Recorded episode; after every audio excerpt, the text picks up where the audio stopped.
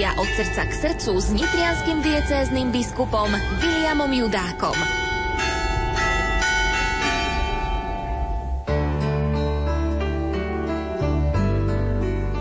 Krížová cesta je cestou, po ktorej prešiel Ježiš, verný otcovmu vykupiteľskému zámeru. A ešte stále pokračuje na tejto ceste v živote svojich učeníkov. Skrze nich vo svojej cirkvi Ježiša ešte stále odsudzujú na smrť.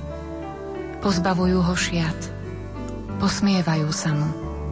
Kryžujú ho. Prosme Ducha Svetého o milosť, aby sme rozjímali o Kristovom umúčení, ktoré trvá podnes. Aby sme prešli nasledujúce zastavenia krížovej cesty a aby sme s Ježišom a tak ako On vložili sa do uskutočnenia Božieho zámeru, ktorý naplno oslobodzuje človeka. Svetý a milosrdný Oče, daj nám s vierou a láskou rozvažovať o krížovej ceste – aby sme ako účastníci Kristovho utrpenia spolu s ním vstúpili do Tvojho kráľovstva. Skrze Krista nášho Pána. Amen.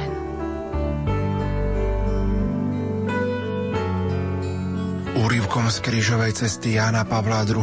v rímskom koloseu otvárame, milí poslucháči, našu ďalšiu časť štvrtých rozhlasových duchovných cvičení s nitrianským diecezným biskupom monsignorom Williamom Judákom.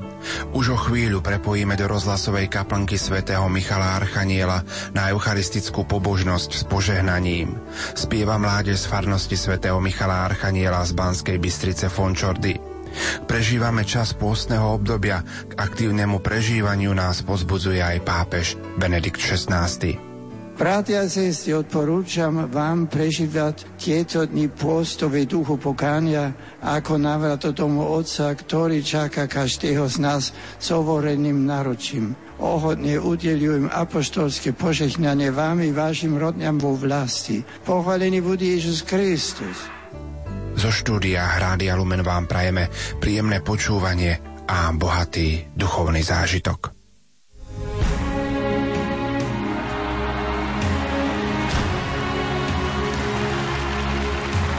Do Krakova putujeme v tomto roku už po 7 raz. Spolu s nami pôjde aj kardinál Jozef Tomko.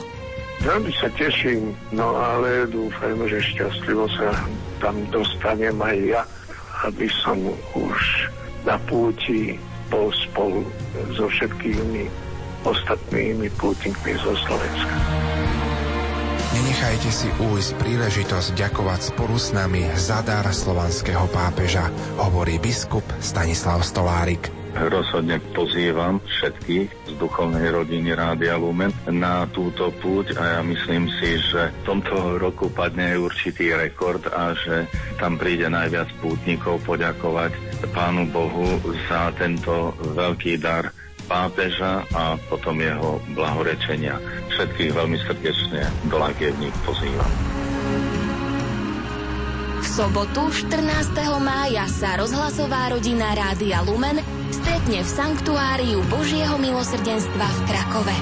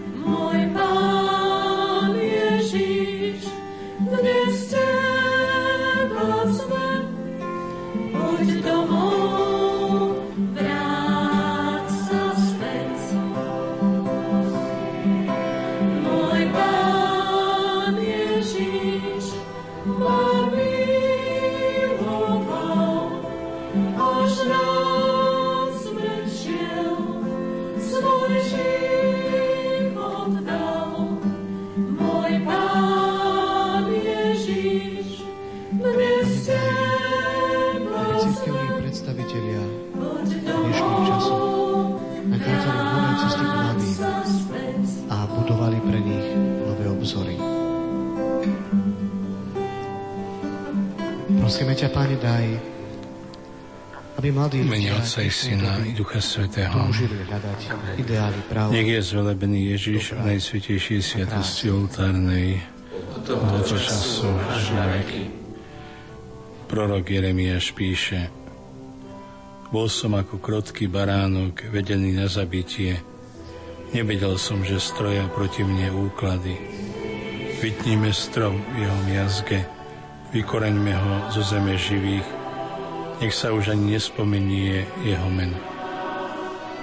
Ale Ty, Pane zástupov, súdiš spravodlivo, Ty skúmaš srdce i zmýšľanie, nech uvidím na nich Tvoju pomstu, veď Tebe som postúpil svoj spor, Pane Bože môj.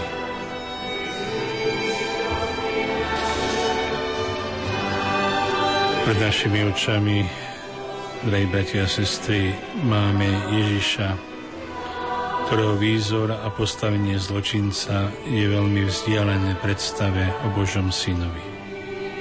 Je bičovaný, opovrhnutý, zaznávaný. Dokonca sa hovorí v pašiach, že Ježiš pri tom všetko mlčal. tým, ktorý... Svet, ktorý má rád silných a úspešných ľudí, predstavu takého Boha odmieta.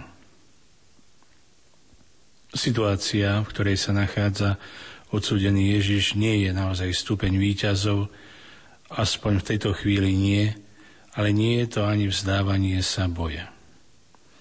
Mlčanie bezbraného tu má väčšiu výpovednú hodnotu ako brilatná reč obhajcu.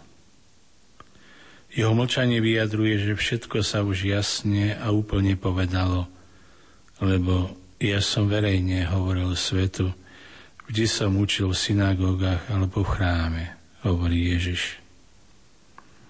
Čo súčasné znamená toto mlčanie, vy ste už o veci rozhodli, lebo tak robíte, ako keby to bol proces.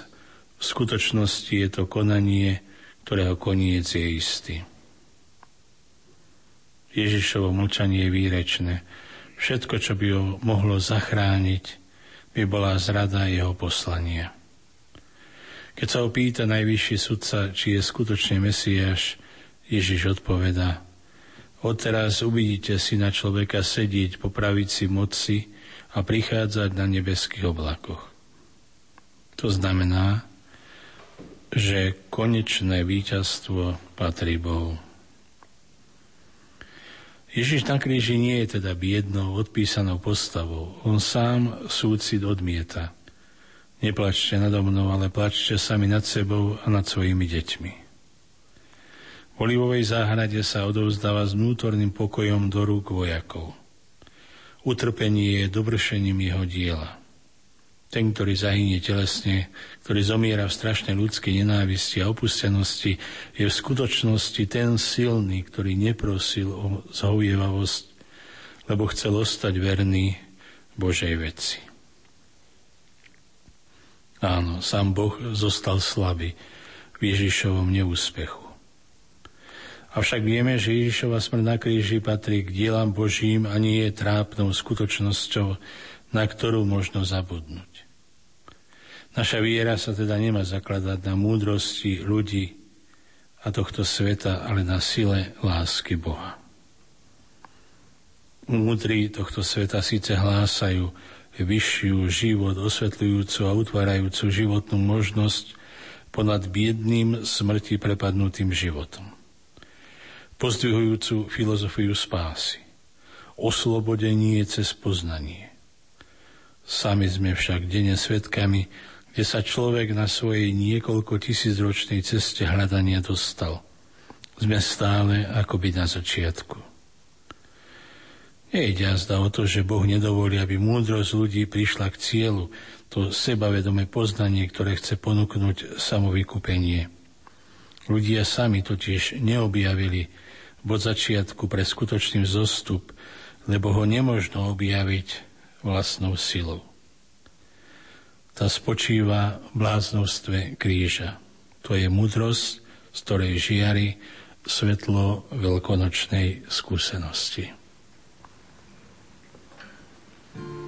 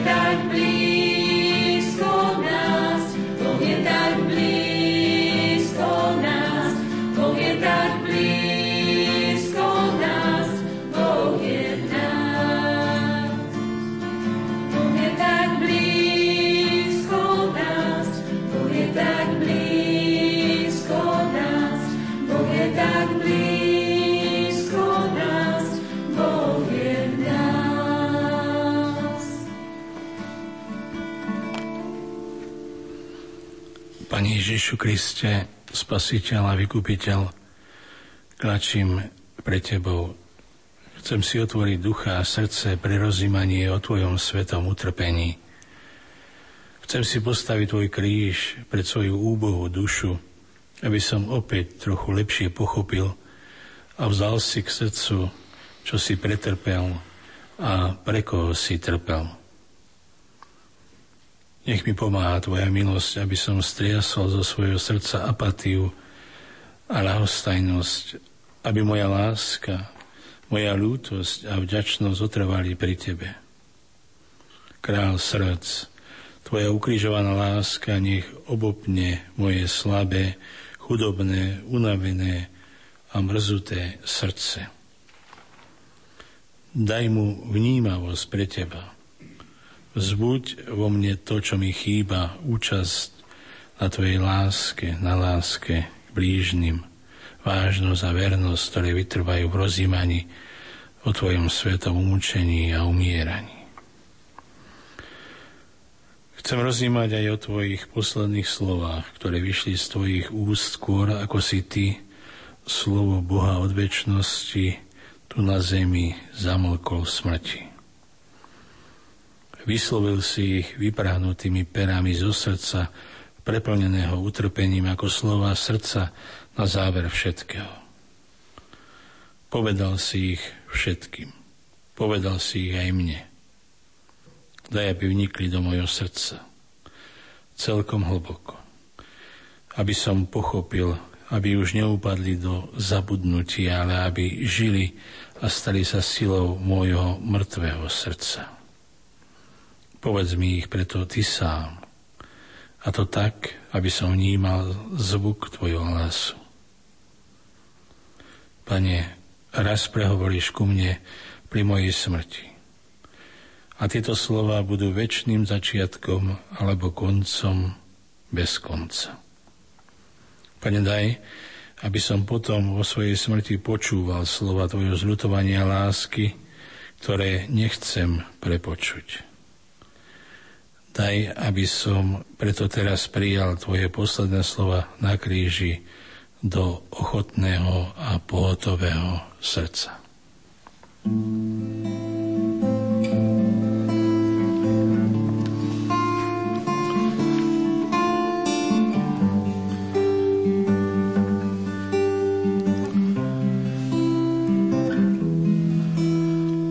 K Tebe, Pane, volám, skľačím pred Tebou.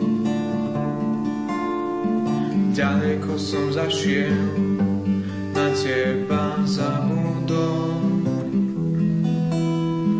Pyšne chodil svetom, až prišlo sklamanie. Spolieham sa preto na Tvoje čakanie nech ma bolí,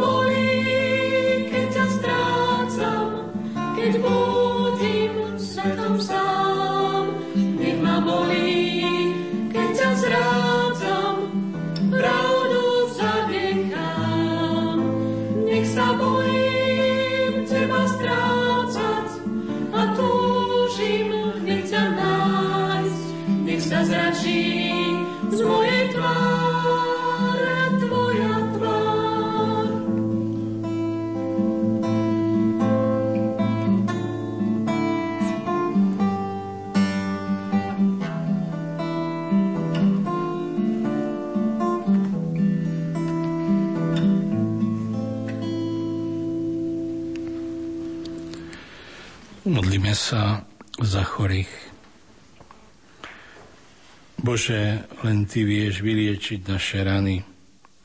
Ty si skutočným lekárom nášho tela i duše. Požehnaj všetkých chorých, na ktorých práve myslíme. Cítime sa často bezmocní, lebo im nevieme pomôcť. Mnohokrát nám pri ich návšteve vyjaznú slova v ústach. Bojíme sa, že ich svojimi neopatrnými slovami zraníme. Preto ťa prosíme, aby si ich Ty požehnal. Daj nech ich prenikne Tvoja liečivá sila a vylieči ich chorobu. Zohrej ich svojou láskou, aby vedeli, že vo svojej chorobe sú pod Tvojou ochranou a nie sú sami. Tvoj svetý a liečivý duch premôže ich chorobu a prenikne svetlom všetku ich vnútornú temnotu. Oče, ani v tejto chvíli nevieme, čo je pre našich chorých najlepšie. Ale prosíme ťa, nech sa vo všetkom stane Tvoja vôľa, lebo to je tá najistejšia cesta, ktorá vedie k spáse. Ty žiješ a kráľuješ na veky vekov. Amen. Amen. Thank you.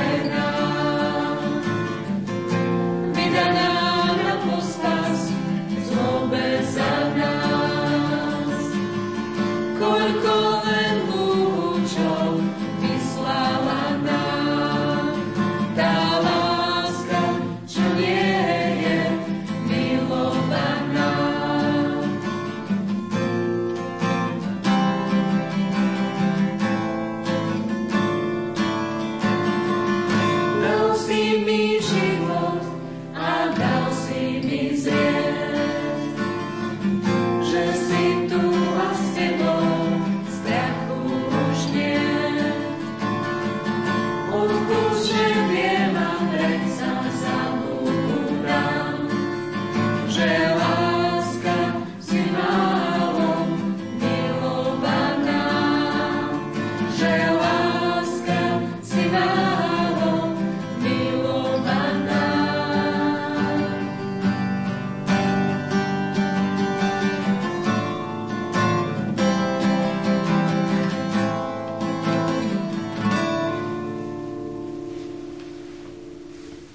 Pane, zmiluj sa.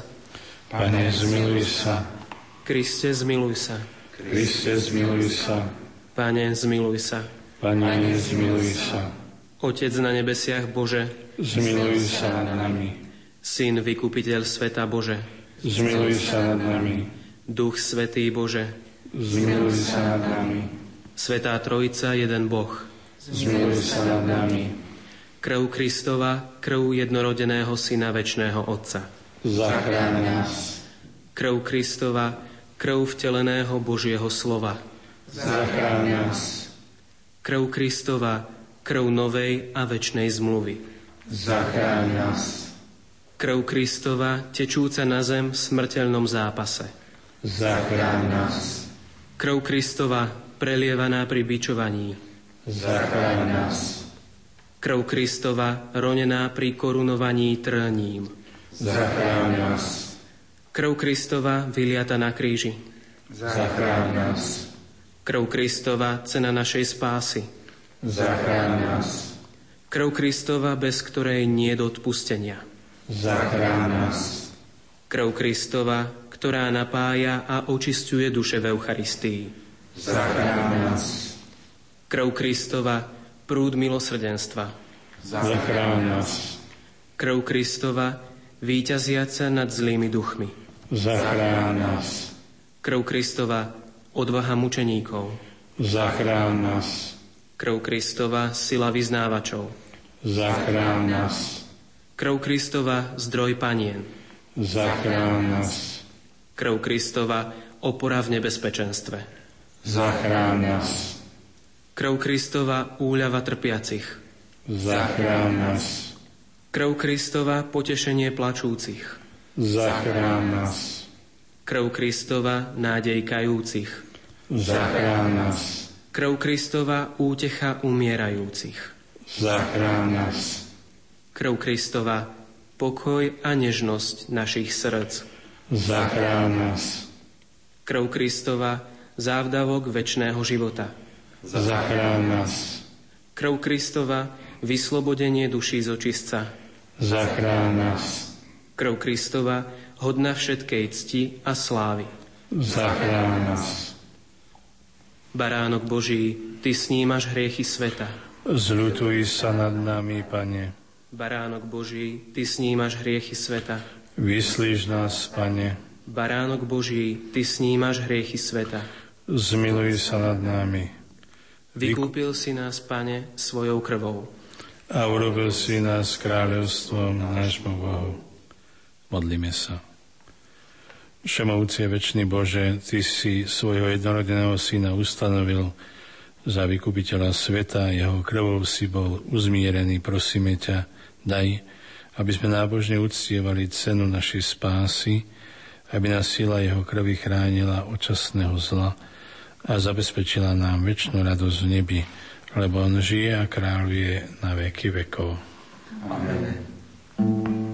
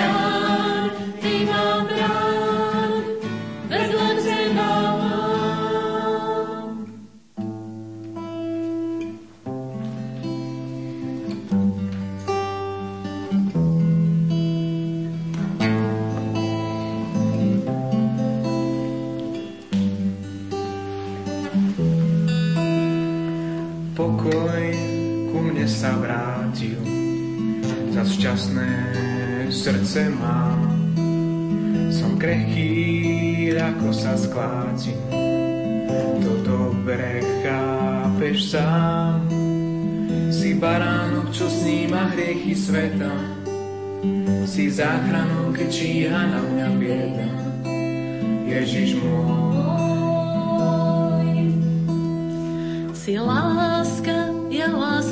Hľadám, len ona cenu má. Vo všetkom už som sa sklamal, len ty si pri mne stál. Hoď viem, že veľa výhod má tvoj domov, len kvôli tebe chcem sa vrátiť domov. Ježiš môj, znova túžba ku tebe ma ženie,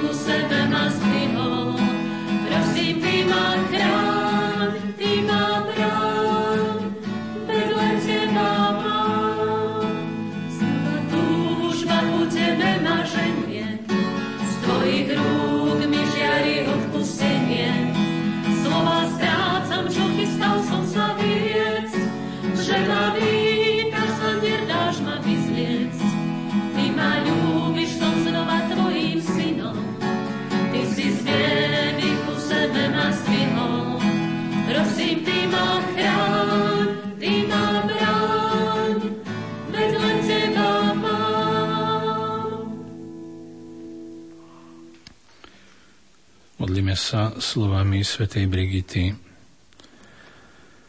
Buď zvelebený môj Pane Ježišu Kriste za to, že si svojou predrahou krvou a presvetou smrťou vykúpil duše a že si ich milosrdne z vyhnanstva priviedol do väčšného života.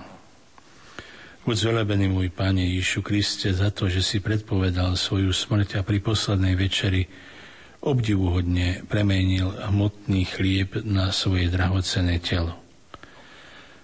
Aj za to, že si ho s láskou podal apoštolom na pamiatku svojho zaslúženého umúčenia a svojimi vzácnými svetými rukami si im umil nohy, čím si najpokornejšie ukázal svoju veľkú poníženosť.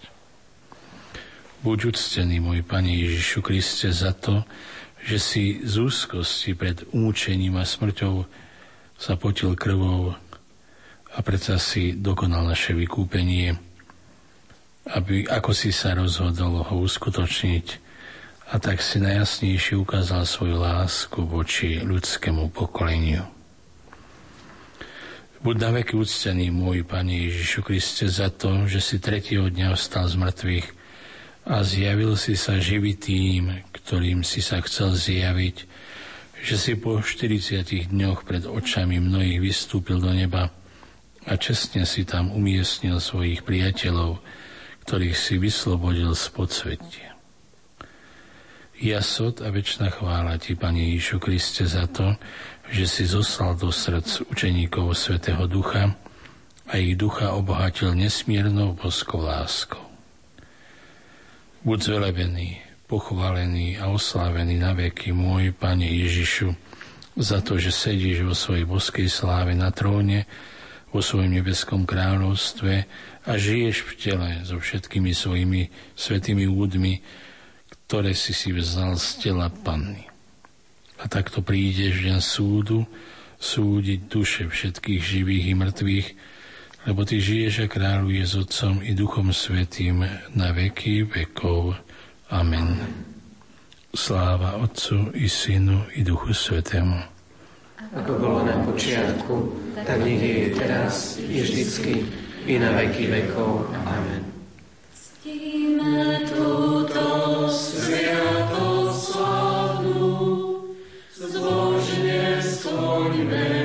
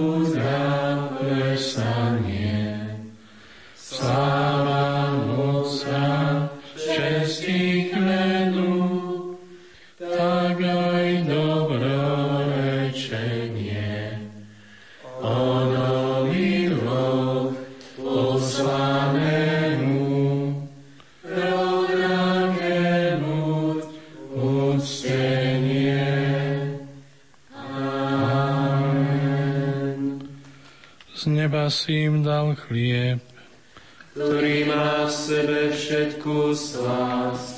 Modlíme sa. Pane Ježišu, vo vznešenej oltárnej sviatosti zanechal si nám pamiatku svojho mučenia a zmrtvých stania. Prosíme ťa, pomáhaj nám uctievať tajomstvo Tvojho tela a krvi s takou vierou a láskou, aby sme vždy pocitovali účinky Tvojho vykupiteľského diela, lebo Ty žiješ a kráľuješ na veky vekov.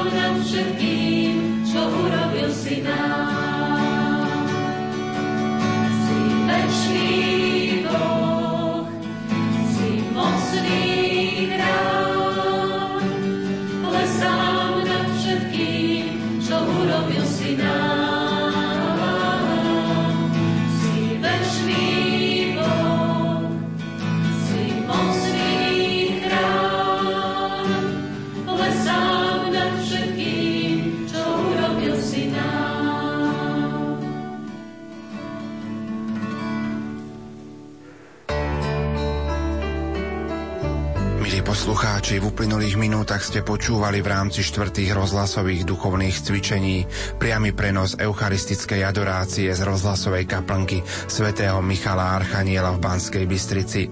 Eucharistickú adoráciu viedol nitrianský diecézny biskup Monsignor William Judák. Spievala mládež z farnosti svätého Michala Archaniela z Banskej Bystrice Fončordy. Aj naďalej vám pohodové počúvanie zo štúdia Hrádia Lumen Prajú majster zvuku Peter Ondrejka a moderátor Pavol Jurčaga. Štvrté rozhlasové duchovné cvičenia s nitrianským biskupom Williamom Judákom na vlnách Rádia Lumen. Pokoj a nádej do vašich domovov.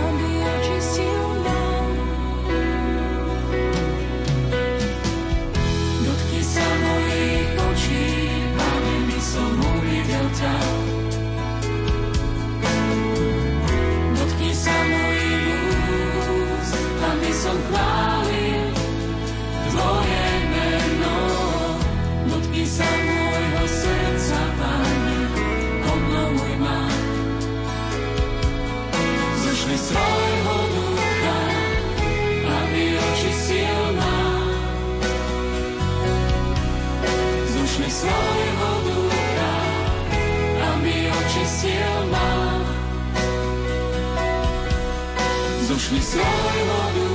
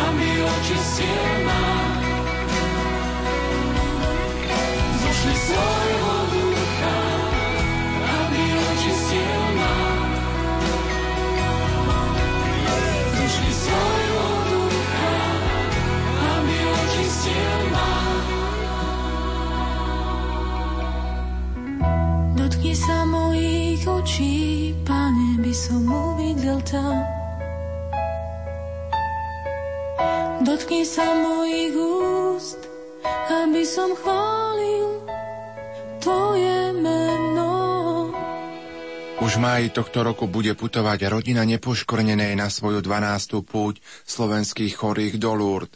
Spolu s chorými budú do Lourdes putovať aj otcovia biskupy, nitrianský diecézny biskup Monsignor William Judák a spisky pomocný biskup Monsignor Štefan Sečka. Tentokrát s nimi bude putovať aj vysielací tým Hrádia Lumen, ktorý vám z francúzského pútnického miesta v dňoch od 5. do 13. mája ponúkne aj priame prenosy. Slovo má sestra Alica, štatutárna zástupkynia rodiny nepoškornenej. Milí poslucháči Rádia Lumen, chcem vás pozdraviť za celú rodinu Nepošklenenej a zvlášť za všetkých pútnikov, ktorí sa zúčastnia na 12. slovenskej púti rodiny Nepošklenenej od 5. do 13. mája 2011. Tohoročná púť sa rodila veľmi ťažko, s rôznymi problémami a prekážkami, ale vďaka obetám a modlitbám, ktoré sme prednášali pánovi, cez ruky nepoškvrnenej, nepoškvrnená nad všetkým zvíťazila. Denne sme jej pripomínali, že ona v posolstvách hovorila, aby sme do Lourdes prinášali chorých. Mária je mocná a môže u pána zariadiť všetko, čo sa zhoduje s jeho vôľou. Lebo v niektorých momentoch a situáciách naše ľudské zariadovania a vybavovania sa posúvali skôr dozadu ako dopredu. Vďaka ti, Mária, za tvoju pomoc a za víťazstvo. V Lurtoch budeme do srdca Matky Márie vkladať celý svet a zvlášť naše drahé Slovensko. Vďaka Rádiu Lumen budete mať možnosť počúvať a zapájať sa do nášho programu v Lurdoch cez priame prenosy svetých omší a modlitieb. Chceme vás vyzvať a poprosiť, aby sme spolu s vami mohli vytvárať jedno veľké spoločenstvo, ktoré sa bude modliť prosiť a ďakovať. Určite budete mať možnosť dozvedieť sa cez vlny rádia Lumen, kedy tieto prenosy budú vysielané. Pútnikom do listov sme napísali, čo si nevymodlíme a nevyobetujeme, nebudeme mať. Vďaka všetkým za prozby a modlitby viete sa modliť. Tohoročná púť sa môže uskutočniť vďaka vašim modlitbám, ale aj veľkému úsiliu práce a rokovaní na rôznych úrovniach železničnej spoločnosti Slovensko, ministerstva dopravy, veľvyslanectva a zahraničných železničných spoločností. Keď sme dostávali listy elektronickou poštou od generálneho riaditeľa pána Krauca železničnej spoločnosti, vždy nám napísal a povzbudil slovami Ora et labora, Sestričky, vy sa modlite a pracujte, my budeme rokovať. Veľká vďaka patrí celému týmu Púť Lurdy a všetkým, ktorí nám akýmkoľvek spôsobom pomáhali, aby sa 12. púť rodiny nepoškodenej mohla uskutočniť. Prežívame pôstne obdobie, kedy pán od každého kresťana očakáva, aby sme sa dobrovoľne obetovali, umrtvovali a menili svoje zmýšľanie.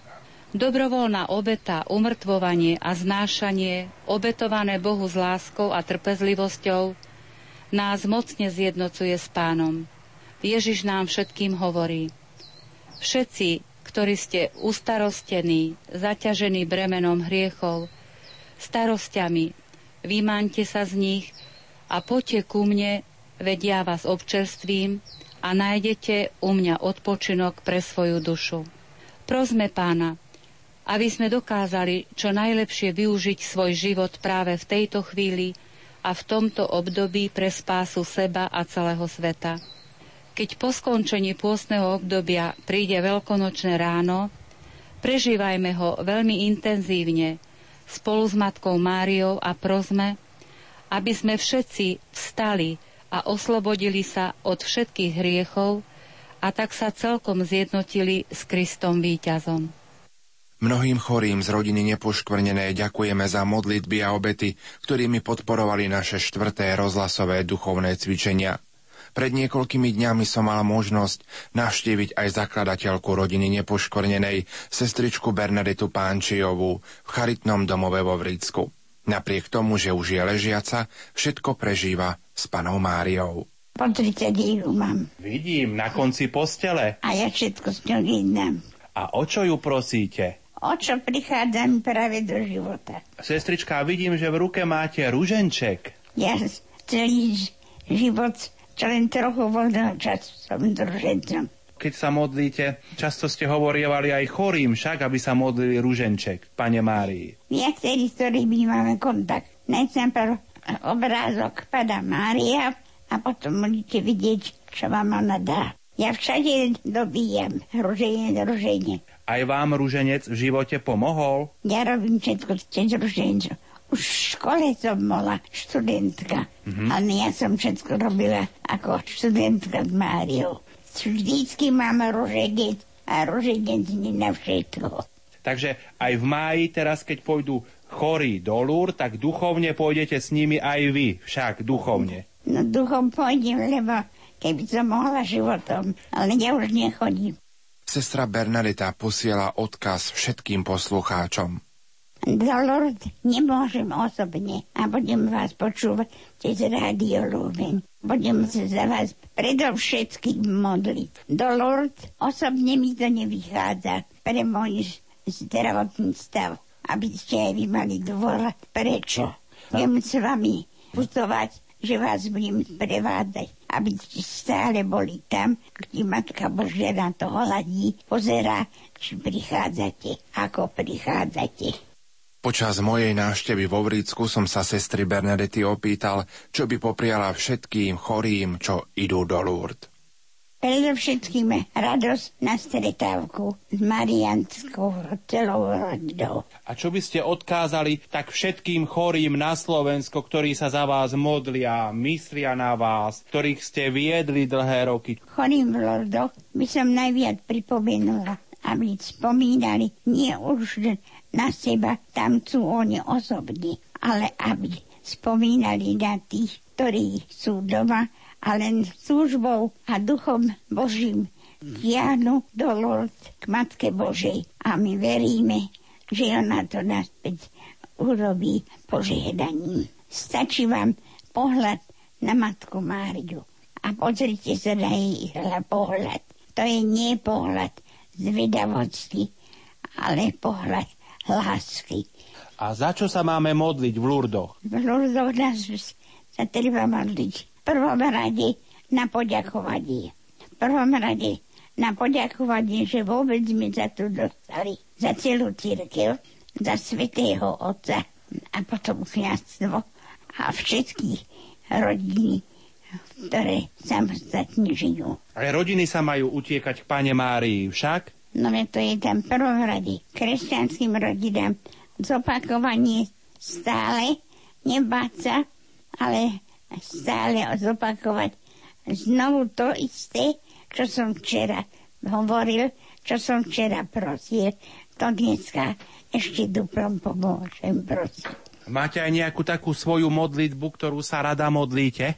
Ave Marie, drava z Márie, milosti plná, Pán s Tebou, požehnaná si medzi ženami a požehnaný je plod Tvojho života. Ježiš, Sveta Mária Matka Božia, proza na riešných teraz v hodinu smrti našej. Amen. A vy sa budete modliť za nás. To som začínala aj v Lurdoch, na, na druhé Lurdy. V tejto lurdskej púti sa ja nevzdávam, hoci tam osobne nejdem, ale tam idem duchovne. Do Lomenu dám jeden odkaz. Nezabudám na vás. Nezabudám. Dobre ste to rozumeli? Ja na vás pamätám. Budem sa za vás modliť. Alebo to, čo mi je ťažké, za vás obetovať. Sestra Bernarita na záver nášho stretnutia pripomenula dôležité slova adresované pre všetkých pútnikov, ktorí v máji budú putovať do Lourdes. Keď ja tam nebudem, že každý deň budem na vás spomínať, nech vás žena Otec Duch Svetý, ale vždy aj dve ruky Pani Márie. Aj v tomto milostivom čase štvrtých rozhlasových duchovných cvičení, milí poslucháči, pamätajme v modlitbách na sestru Bernadetu Pánčiovú.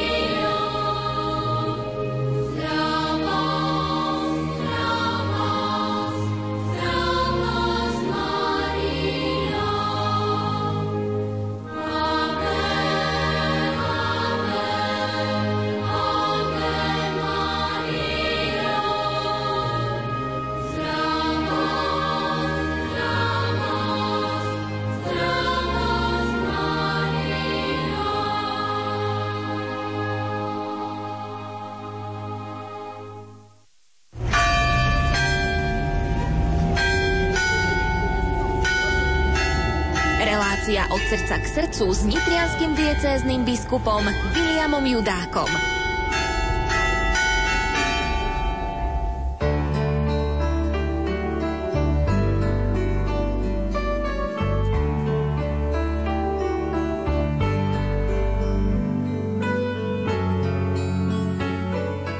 Pokojný piatkový večer, milí poslucháči, vám už v tejto chvíli prajeme zo štúdia Hrádia Lumen z Banskej Bystrice.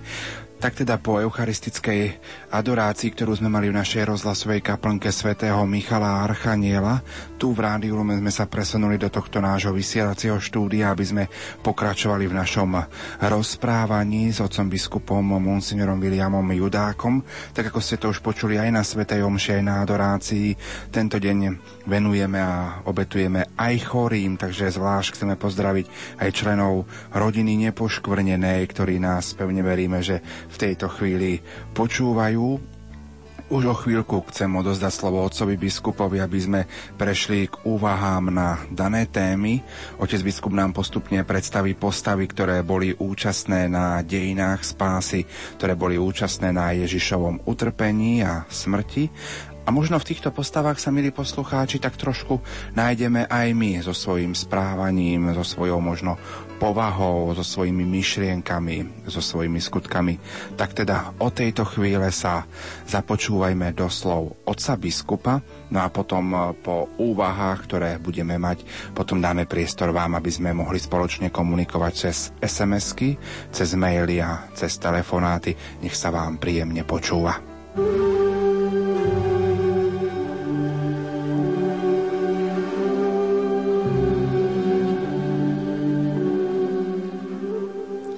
Milí priatelia, v dejinách spásy je množstvo ľudí, ktorí na základe povrchného pohľadu pokladáme za nie veľmi dôležité postavy.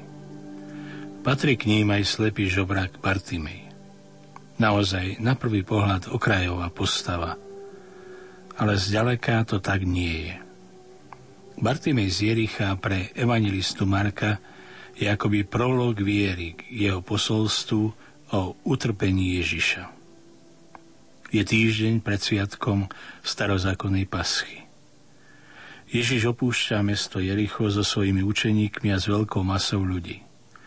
Pri ceste sedí slepec, ktorý žobre. Sotva tu bol jediným žobrákom. Bol to vhodný čas pred nastávajúcimi sviatkami. Na ceste bolo veľa pútnikov do Jeruzalema. A k púti patrilo aj dávanie almužny. Pri stretnutí Bartimeja s Ježišom tu nemáme ani tak veľmi dočinenia so zázračným príbehom, ako skôr s príbehom viery.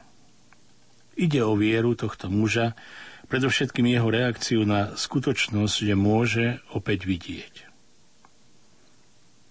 Tak sa stáva ďalší život Bartimeja príkladným príbehom opravdivého Ježišovho učeníka. Tu možno živo vidieť, ako viaže človek skrze vieru svoj život so životom Ježiša. To je na ňom predovšetkým zaujímavé.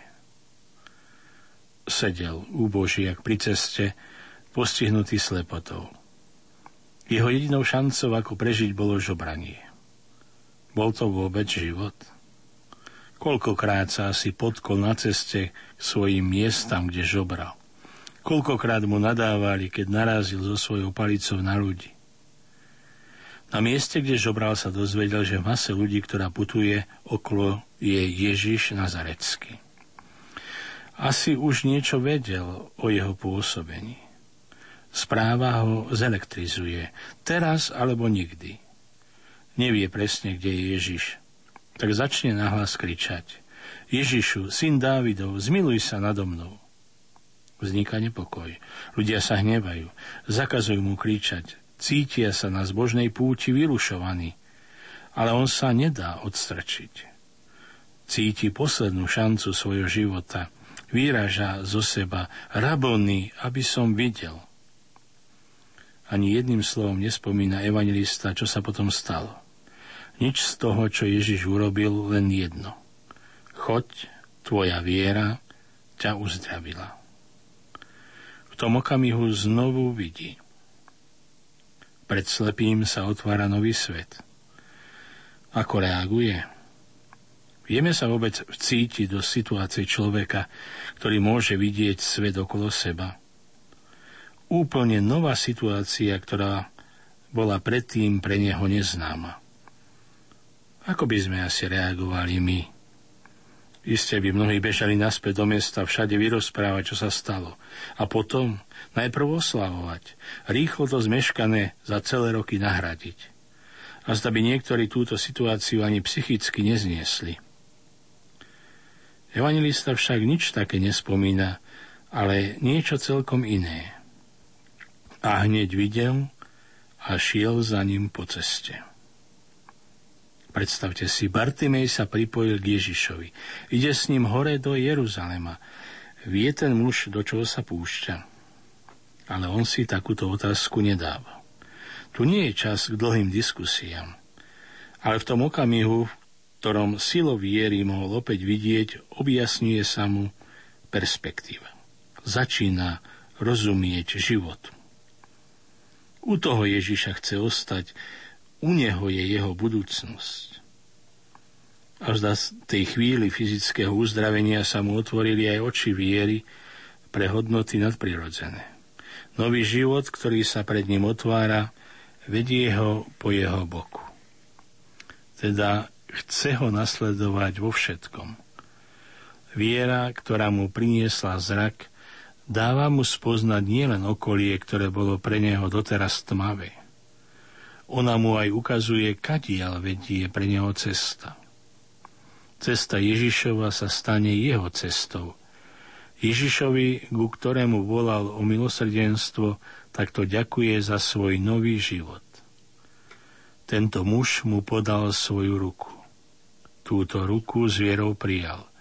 Túto ruku už nepustí. Nechce stratiť svoj nový život.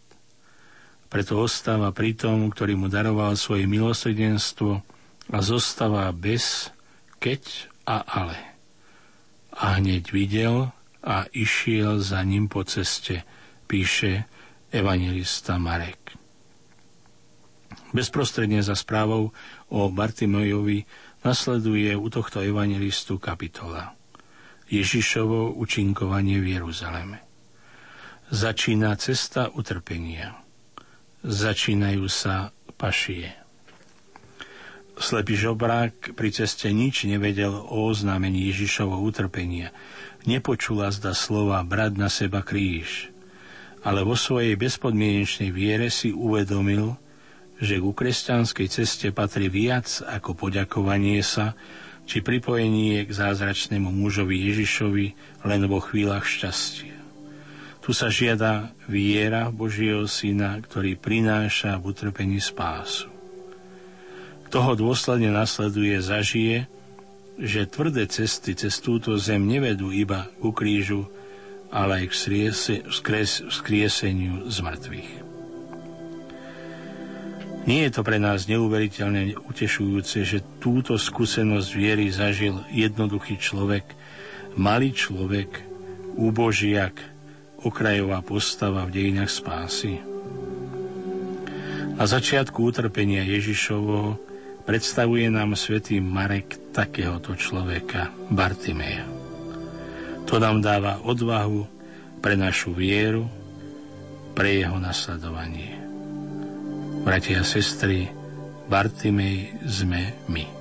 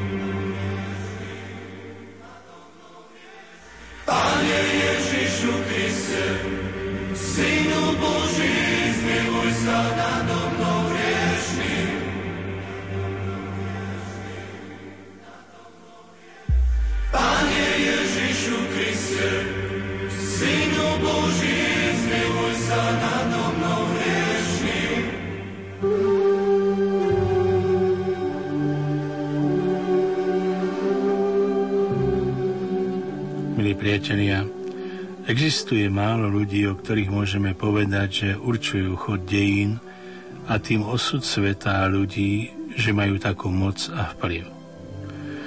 Pre väčšinu z nás platí, že nie je dôležitý priebeh dejín, či tu sme alebo nie. Tak sa to aspoň zdá. Pri pohľade do svätého písma sa však nepotvrdzuje táto všeobecne rozšírená mienka. Veriaci človek je presvedčený o tom, že Boh dáva každému jednotlivcovi svoju životnú úlohu, že nás priam potrebuje a že Svete písmo je Božím slovom určeným pre nás. Keď je to tak, potom treba rozmýšľať o každej vete, o každej udalosti. Veď tu nemôže byť nič vedľajšie alebo bezvýznamné, čo nám hovorí táto radosná zväzť Boha. Zadívajme sa na čas, ktorú zaznačil svätý Marek v Pašiach. Pritom nepozerajme na tých, čo mali vtedy moc a vplyv. Ide nám o význam alebo bezvýznamnosť, ktorú dávalo sväté písmo jednej snať okrajovej osobe. Je to muž so čbánom vody. Čo je na tom biblickom texte nápadne, je odpoveď Ježíša na krátku otázku učeníkov, kde majú pripraviť veľkonočnú hostinu.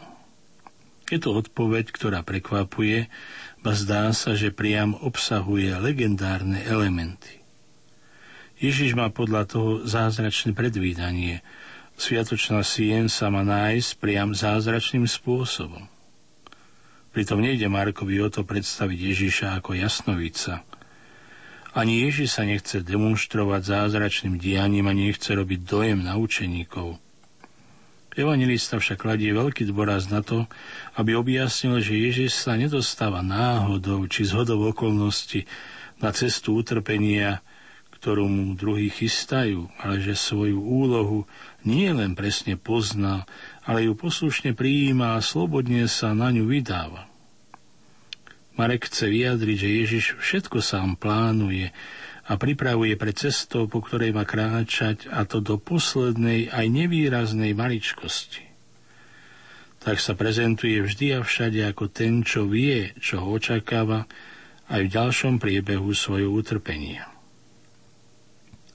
Tu má byť jasne vyjadrené. Ježiša nemožno postrkovať. Nedá sa na ňo vyvíjať tlak alebo ho posúvať ani sa mu nič nestane vlastnou nemudrosťou. On určuje presný priebeh udalosti ako ten, ktorý vie a chce, ktorý sám určuje a usporiada, ktorý aj zdanlivé náhodnosti predvída, ktorý riadi a suverene a slobodne súhlasí s celým vývinom. To chcel Marek zdôrazniť. Tajomné a zvláštne prejavy príkazu Ježiša pre učeníkov majú svoju príčinu vo zvláštnych vonkajších okolnostiach – Dramatické dni pred zajatím a odsudením Ježiša sú podľa správy Marka označené tým, že konečné rozhodnutia v neprospech Ježiša už tu boli. Spomeňme si na vzkriesenie Lazára po jeho trojdňovom pobyte v hrobe pred zhromaždeným smutočným spoločenstvom, kde jeruzalemské úrady vedú k rozhodnutiu zabiť Ježiša. Ďalej vzniká vo vlastných hradoch učeníkov zradca, ktorý hľadá vhodnú príležitosť vydať Ježiša jeho nepriateľom. To je dosť príčin pre Ježiša nezdržiavať sa už v týchto dňoch v meste alebo dokonca na verejnosti sa ukazovať. Je to tiež aj dôvod držať v tajnosti miesto slávenia paschy a využiť bezmenného sprostredkovateľa ako ukazovateľa k hostiteľovi. Ježiš aj to predvída. To chce Marek ozrejmiť. Tento muž má však pre Ježiša zvláštny význam aj vo funkcii nosiča vody. Ježiš chce tento večer pred svojimi učeníkmi ešte skôr ako začína jeho cesta utrpenia dať príklad, ktorý majú nasledovať po všetky časy tí, ktorí patria k nemu, a chvália sa jeho meno. Chce dať hodnoty, ktoré majú charakterizovať to nové, ktoré prišlo cez neho. Sú to síce iba znaky, ktoré dáva, ale za tým stojaca skutočnosť zmení svet a ľudí. K tomu označeniu treba vodu ako znak významu. Ježiš ju používa v tento večer k otrockej práci umývania nôh túto službu spojil s príkazom lásky.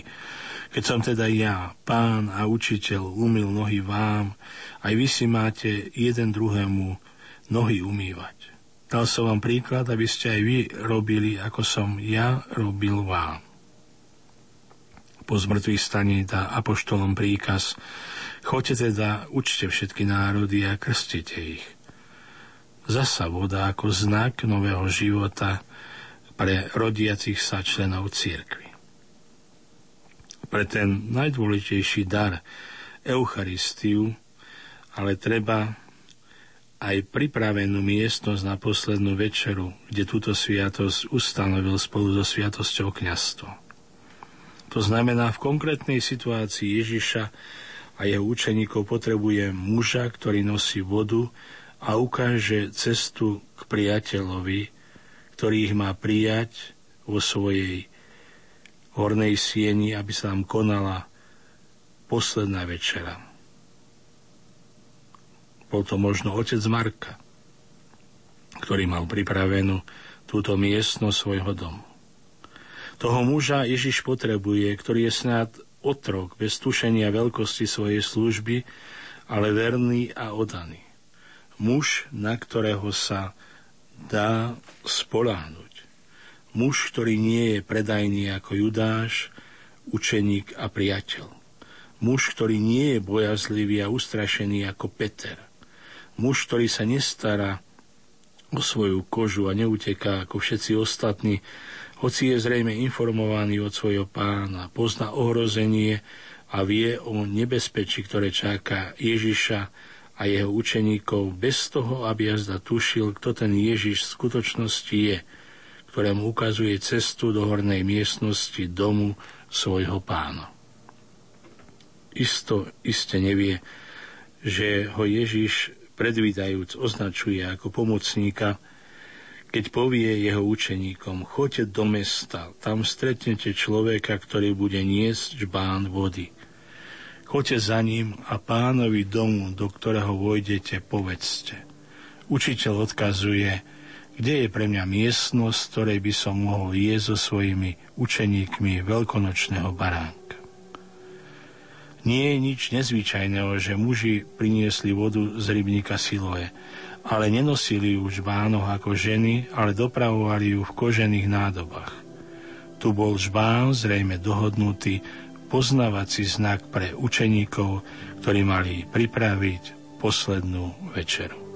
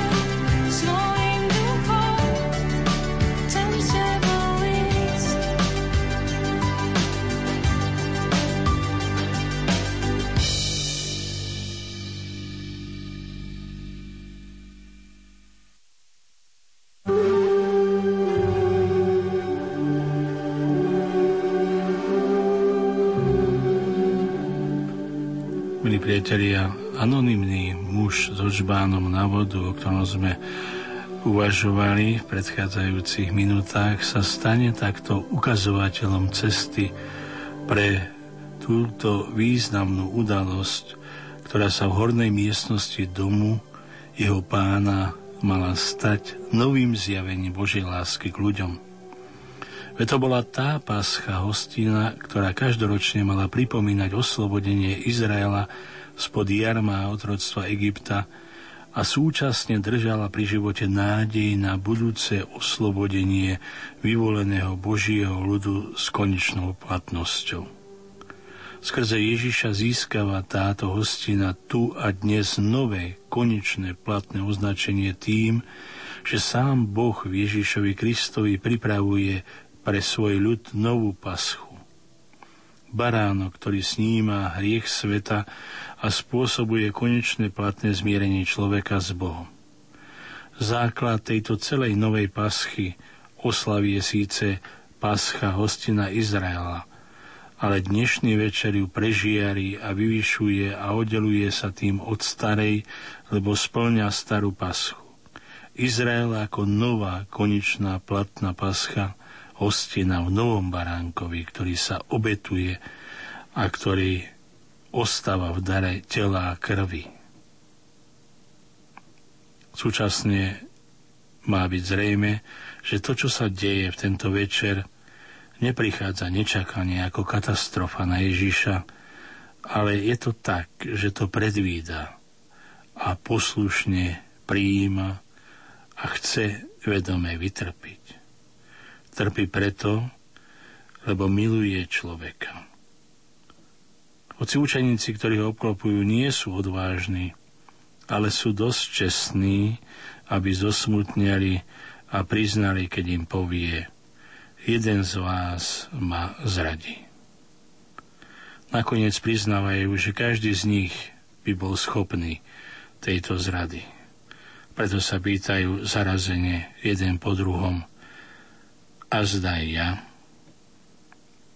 Predstavte si, že s týmito ľuďmi Ježiš oslavuje novú paschu, že im umýva nohy, že im dáva moc, aby to konali na jeho pamiatku, čo sa udeje pri tejto večeri.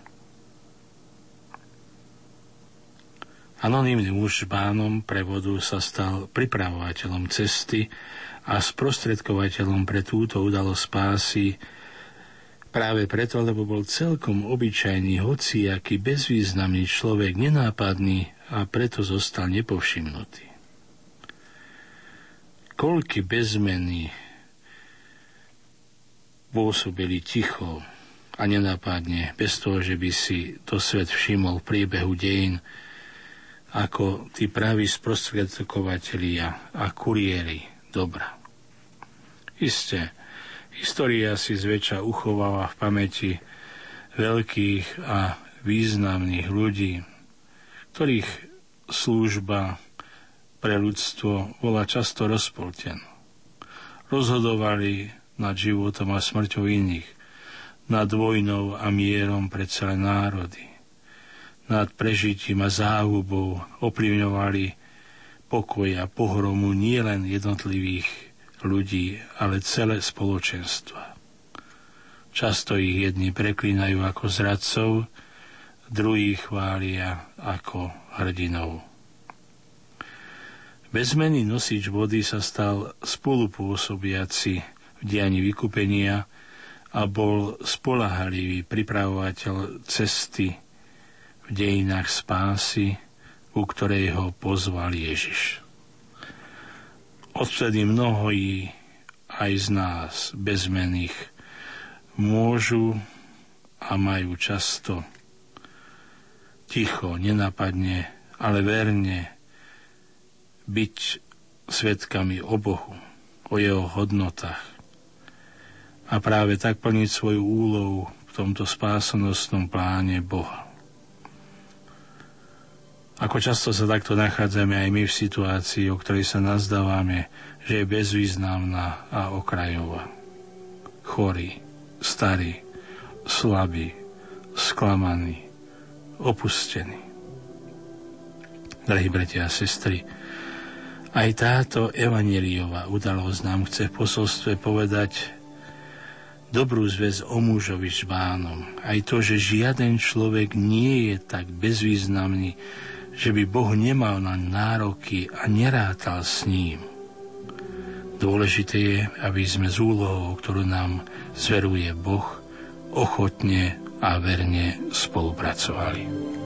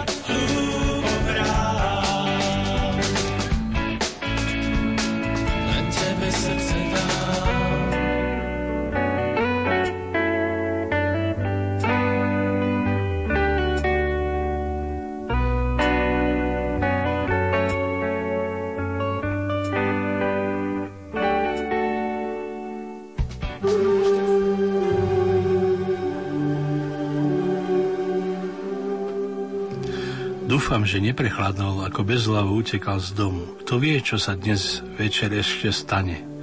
On tam však musel byť. Tak si v rýchlosti nahodil na telo lanovú plachtu a rozbehol sa do tmavej noci. Večer v apríli môže byť aj v Jeruzaleme chladný, ale na zimu tento mladý muž vôbec nemyslí. V hlave má celkom iné veci. Srdce mu bije až hrdle. Prepačte mi tento vstup, milí poslucháči, Chcel by som sa v tejto chvíli s vami zamyslieť na ďalšou postavou na Ježišovej ceste utrpenia. Podľa mnohých je to okrajová osobnosť, ktorú si sotva kto všimne. Práve tento nahý mladík, o ktorom pašie podľa Marka dvoch krátkých veršoch hovoria nasledovne. Po Judášovom bosku chytili Ježiša a zajali ho. Vtedy ho všetci opustili a rozutekali sa. No akýsi mladík išiel za ním, odetý plachtou na holom tele a chytili ho. Ale on pustil plachtu a utiekol nahý. Toto Marek zaznamenal vo svojom evaníliu v 14. hlave v 50. až 52. verši. Musíte uznať, že je to dosť zvláštny príbeh. Niektorí ho budú pokladať za okrajový, možno aj smiešný. Presled udalosti a zdá nedôležitý. Iným sa zdá možno, že je nevhodné na tomto mieste v Evangeliu opisovať akéhosi na jeho mladíka. Veď Ježiš sa práve trikrát modlil k otcovi, aby odňal od neho kalich utrpenia. Potom prišli vojaci s mečmi, Judáš zradil svojho majstra boskom a učeníci ho nechali všetci opusteného. Prečo teda akýsi mladík? Ale tento mladík neutiekol a teraz sa pokusil zrejme zostať v blízkosti Ježiša, kým ho chytili. Ale zostala im v ruke iba plachta, jeho jediný kus oblečenia. On sám nahý uháňa preč. Znova sa pýtame, môže sa vôbec taký príbeh porovnať s dôstojnosťou Evanielia? Je zvláštne, že ani svätý Matúš, tak aj svätý Lukáš túto scénu neuviedli. Aj oni ju pokladali za bezvýznamnú, nehodnú. Tak ostáva otázka, čo len vnúklo jednému zo štyroch evangelistov túto epizódu zachytiť. Práve on, ktorý sa vždy obmedzuje na podstatné, takže jeho evanelium je zo všetkých najkračšie, tu prináša správu, aj keď veľmi krátkou, ktorú a u druhých troch chýba. O tom, že sa tá udalosť ozaj stala, nemôžeme pochybovať. Scéna nie je vymyslená. Ten, kto ju napísal, musel mať na tom zvláštny záujem, aby sa dostala do sveta. Odkiaľ ju však vôbec poznal? Iste hádate správne. Najjednoduchšia odpoveď je, že písateľ bol pritom. Z učeníkov, ktorí išli s Ježišom z večera do záhrady Gecemanskej, nemohol už jeden byť svetkom tejto scény. Všetci ušli. Tak zostáva aj na najpravdepodobnejšie riešenie problému. Ten, ktorý nám to rozpráva, bol sám mladík. Za anonymným sa skrýva sám Marek, ten, čo napísal Evangelium. Nehovorí síce meno, skrýva sa a zahľuje sa tak, ako sa starí majstri skrýli na svojich obrazoch do nejakého kúta. A predsa je táto scéna ako podpis, otlačok prsta Evanília. Zažil, čo sa v záhrade Gecemanskej stalo. Nevedel na to zabudnúť do konca svojho života – čo potom sám zažil, neskôr rozprával s istým zahambením. Žiaden div, že Marek nepovedal svoje meno. Javí sa ako posledný medzi Ježišovými učeníkmi, veď ako ostatní aj on ušiel. Uvedomujem si, že nie všetci musia prijať toto vysvetlenie. Je to predpoklad, ale zdá sa mi odôvodnený. Mnoho hovorí za to, že a iné vysvetlenia sa mi zdajú o mnoho nepravdepodobnejšie ako toto. Ten muž bol Marek. Keď tento predpoklad príjmeme, tak máme k písateľovi Evanelia určitého svetka utrpenia pred sebou. Vo svojom Evaneliu kládol práve Marek zvláštny dôraz na svetkov. Hrajú u neho dôležitú úlohu. Aj keď nezverejňuje svoje meno, tu vystupuje sám ako svedok. 10 ročia po udalostiach sa prizna, bol som tam prítomný aspoň nepriamo, ale patrím tiež tým, čo ušli.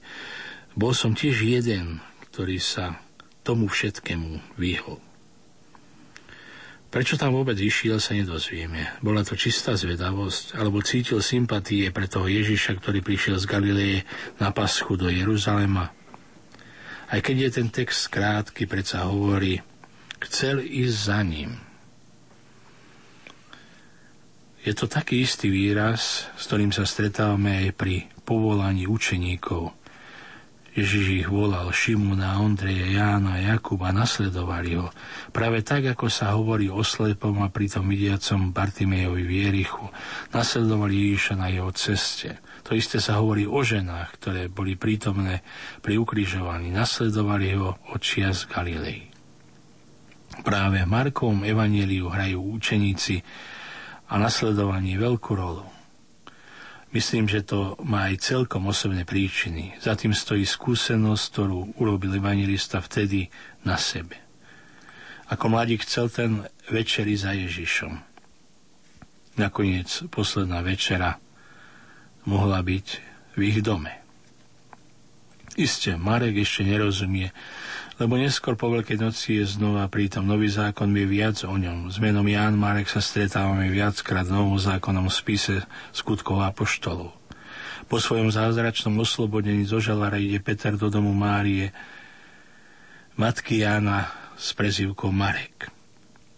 Tam bolo, ako píše Lukáš, zidených viac ľudí a modlilo sa za jeho oslobodenie. Pravdepodobne sa schádzalo u nich jeruzalemské spoločenstvo kresťanov, alebo aspoň jeho čas v tomto dome. Tým, že sa syn vlastničky domu zlá spomína, dokazuje, že bol dobre známym kresťanom vo svetom meste. Asi mal aj dobrý vzťah k Petrovi. O ňom sa na tomto mieste hovorí, opustil dom Markovej matky a išiel na iné miesto. Jána Marka stretneme trochu neskôr celkom inde v Antiochii, hlavnom meste rímskej provincie Sýrie severne od Jeruzalema. Tam zobrali zo sebou Barnábaž a Šavol, ktorí priniesli chudobným kresťanom do Jeruzalema peňažnú podporu od spoločenstva v Antiochii. V tomto svetovom meste, v treťom najväčšom meste ríše s pol miliónom obyvateľov, bolo učeníkov Ježiša veľmi málo a predsa v Antiochii dostali prvýkrát meno kresťania. Z Antiochie sa potom začala svetová misia – Tamojšie spoločenstvo poslalo totiž Barnabáša a Šavla ako misionárov na Cyprus. A títo dvaja zobrali zo sebou Jána Marka ako pomocníka. Sprevádzali ich na ceste aj do Perge v Malej Azii, ale ďalej nie. Skutky apoštolov nám totiž rozprávajú, že Marek zanechal Pavla a Barnabáša v nelahkej situácii. Nešiel s nimi ďalej a nechal ich v pol ceste. Snáď Marek zlíhal. Opustila ho znovu odvaha tak, že to nezvládol. Každopádne sa rozíšiel s Barnavašom a Pavlom, ktorí cestujú do Pizidie. Marek sa vracia do Jeruzalema.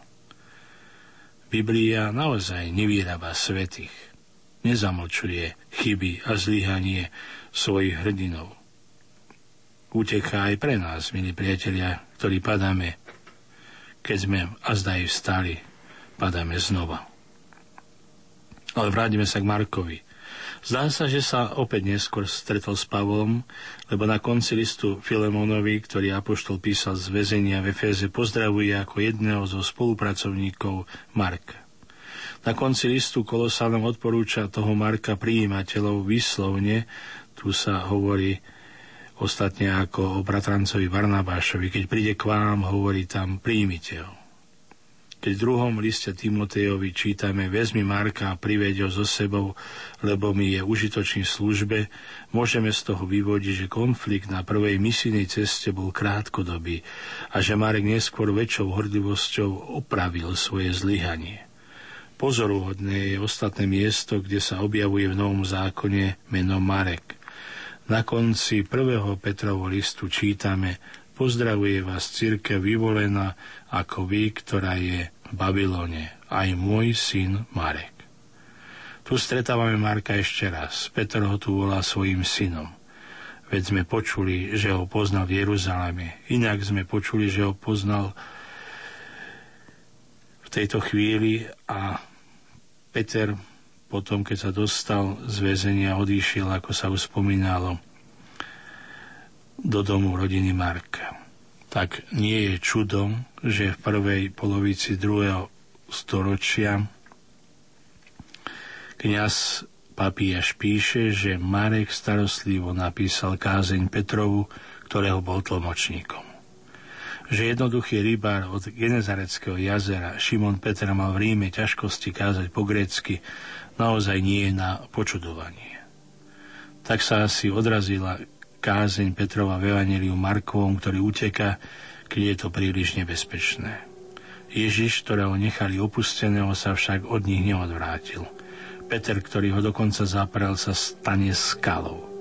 A Marek ako prvý píše Evangelium o Ježišovi Kristovi, synovi Božom. Bratia a sestry, aj my sa môžeme povzbudiť udalosťou mladého muža, že naše zlyhania nám nemajú brať odvahu.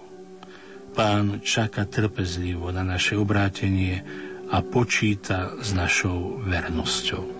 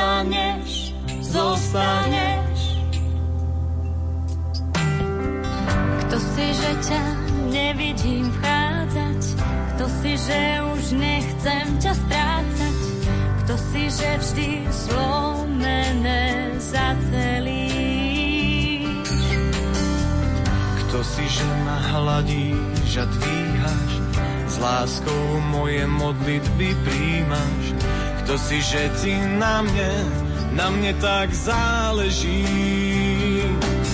Kto si ty, že ma máš nado mnou, drží stráž. Kto si ty, že vždy vieš, kedy prísť zostaneš. Kto si ty, že ťa mám, kto som ja, biedný krám. Kto si ty, mi rozumieš, navždy so mnou zostaneš.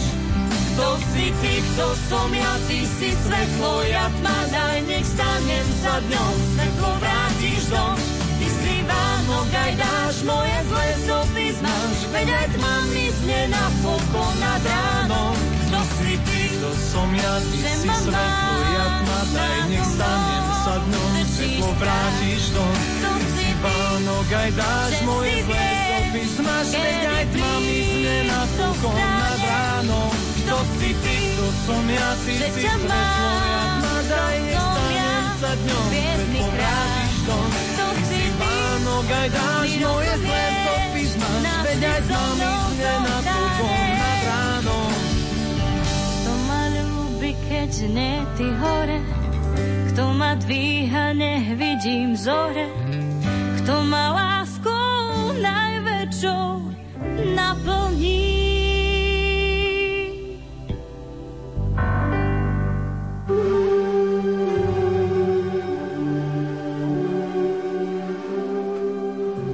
Milí priatelia, možno ste sa niekedy zamysleli nad tým, že je dobré, že máme až 4 evanelia a nie jedno. Veď ak by svätý Lukáš nebol napísal svoje evanelium, Vianociam by tam chýbali jasličky, lebo len on jediný píše o jasliach a o pastieroch.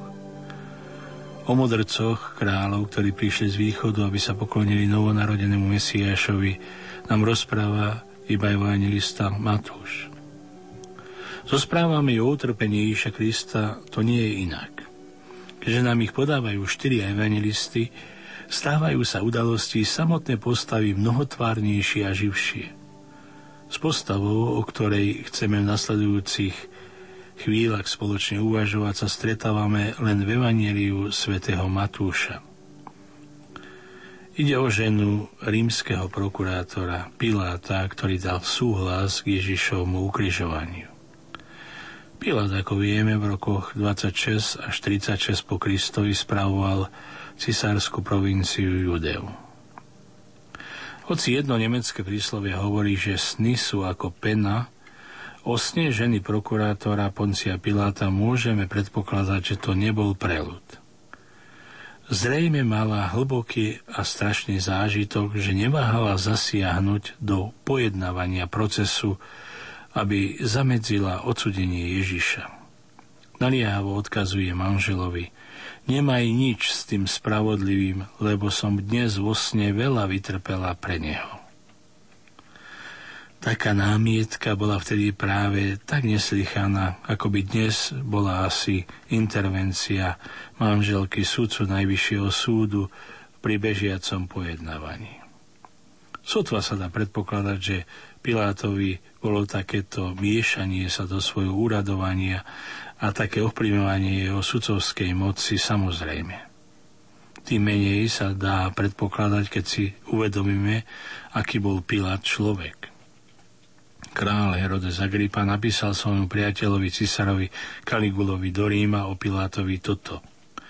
Pilát mal neoblomný a bezohľadný tvrdý charakter.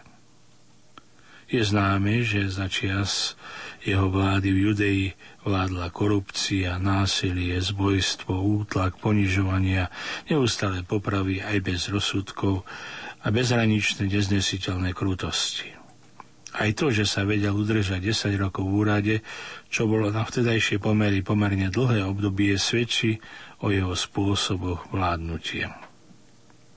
To teda bol muž tej ženy, ktorá odsunula všetky pochybnosti a prekážky či predsudky bokom, aby manžela vysokého rímskeho úradníka varovala pred vedomým chybným rozsudkom. Možno riskovala pritom aj svoju hlavu. Zdá sa však, že súčasne utvrdzuje jej varovanie niečo v Pilátovi, že sa stáva neistým a nerozhodným a ženie ho k tomu, aby sa obzrel po výmenom obchode.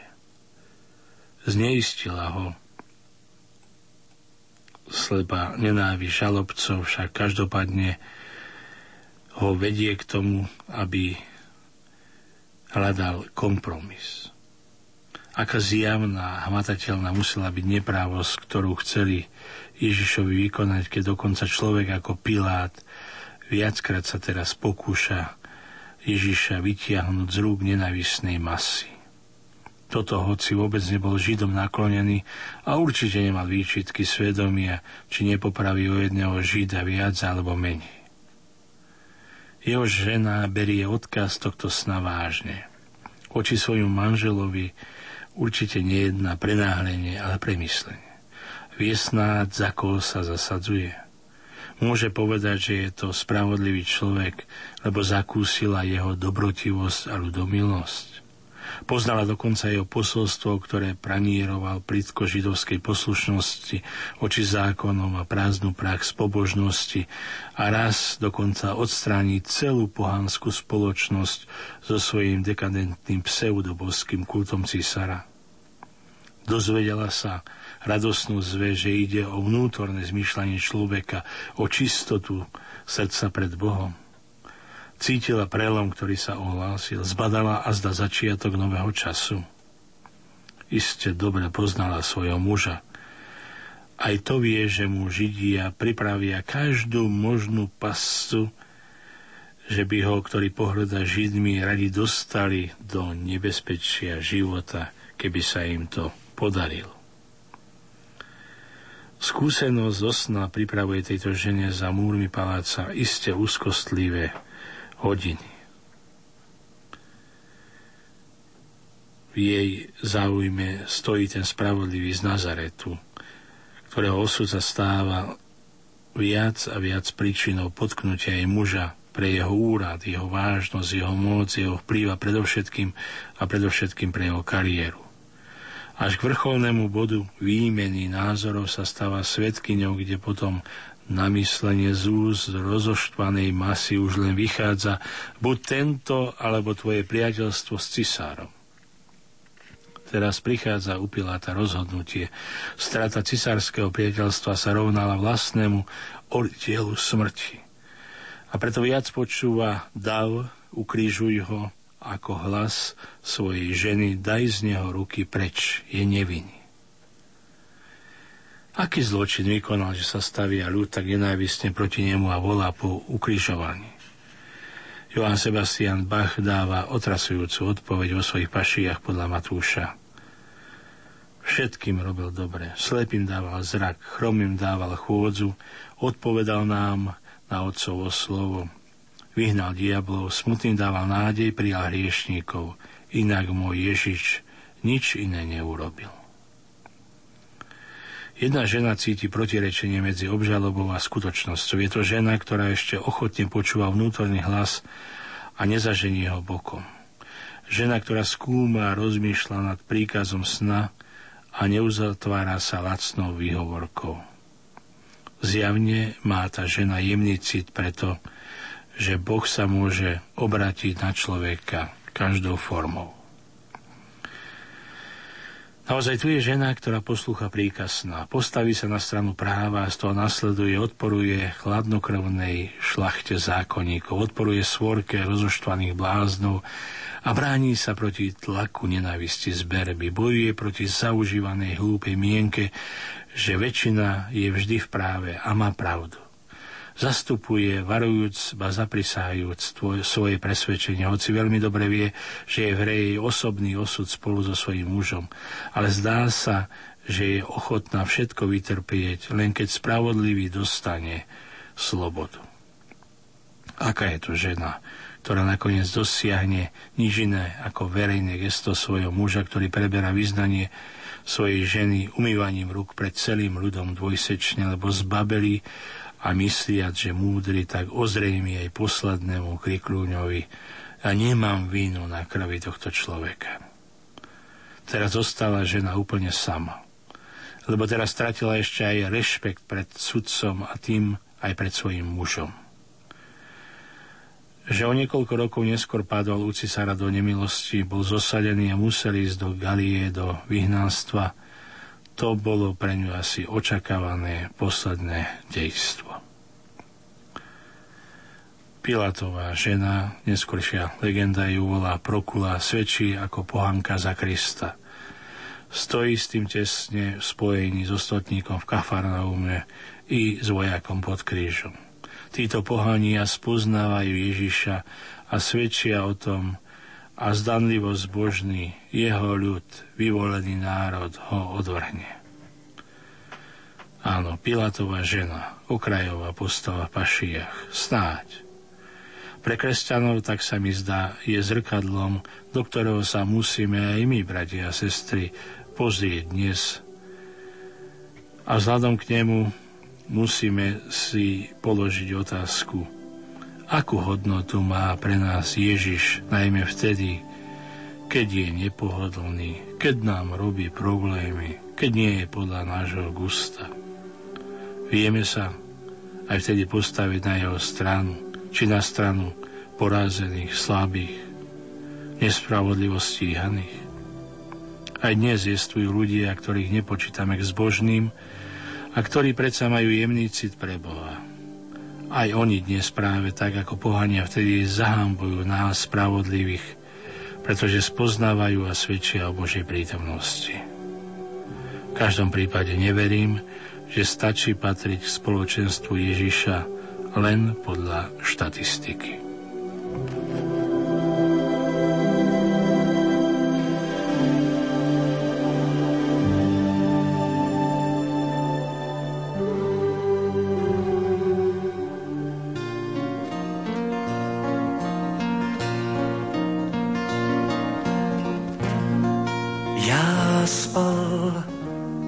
jeden z galilejských tak vstoupil do mých snů. byl úžasný, však výraz štvance měl a v očích bol a žal. Na otázku mou, co jí trápí, jeho pohled zich jen se otočil, aby mě neslyšel stál. Pak vstoupil lítý dav těch bezejmených těl. Já se jen zeptat chtěl, kde k zášti hledat klíč. V tom byli všichni pryč. V zápětí miliony lidí propukají pláč. Ze smrti toho muže viní mě. Proč právě mě?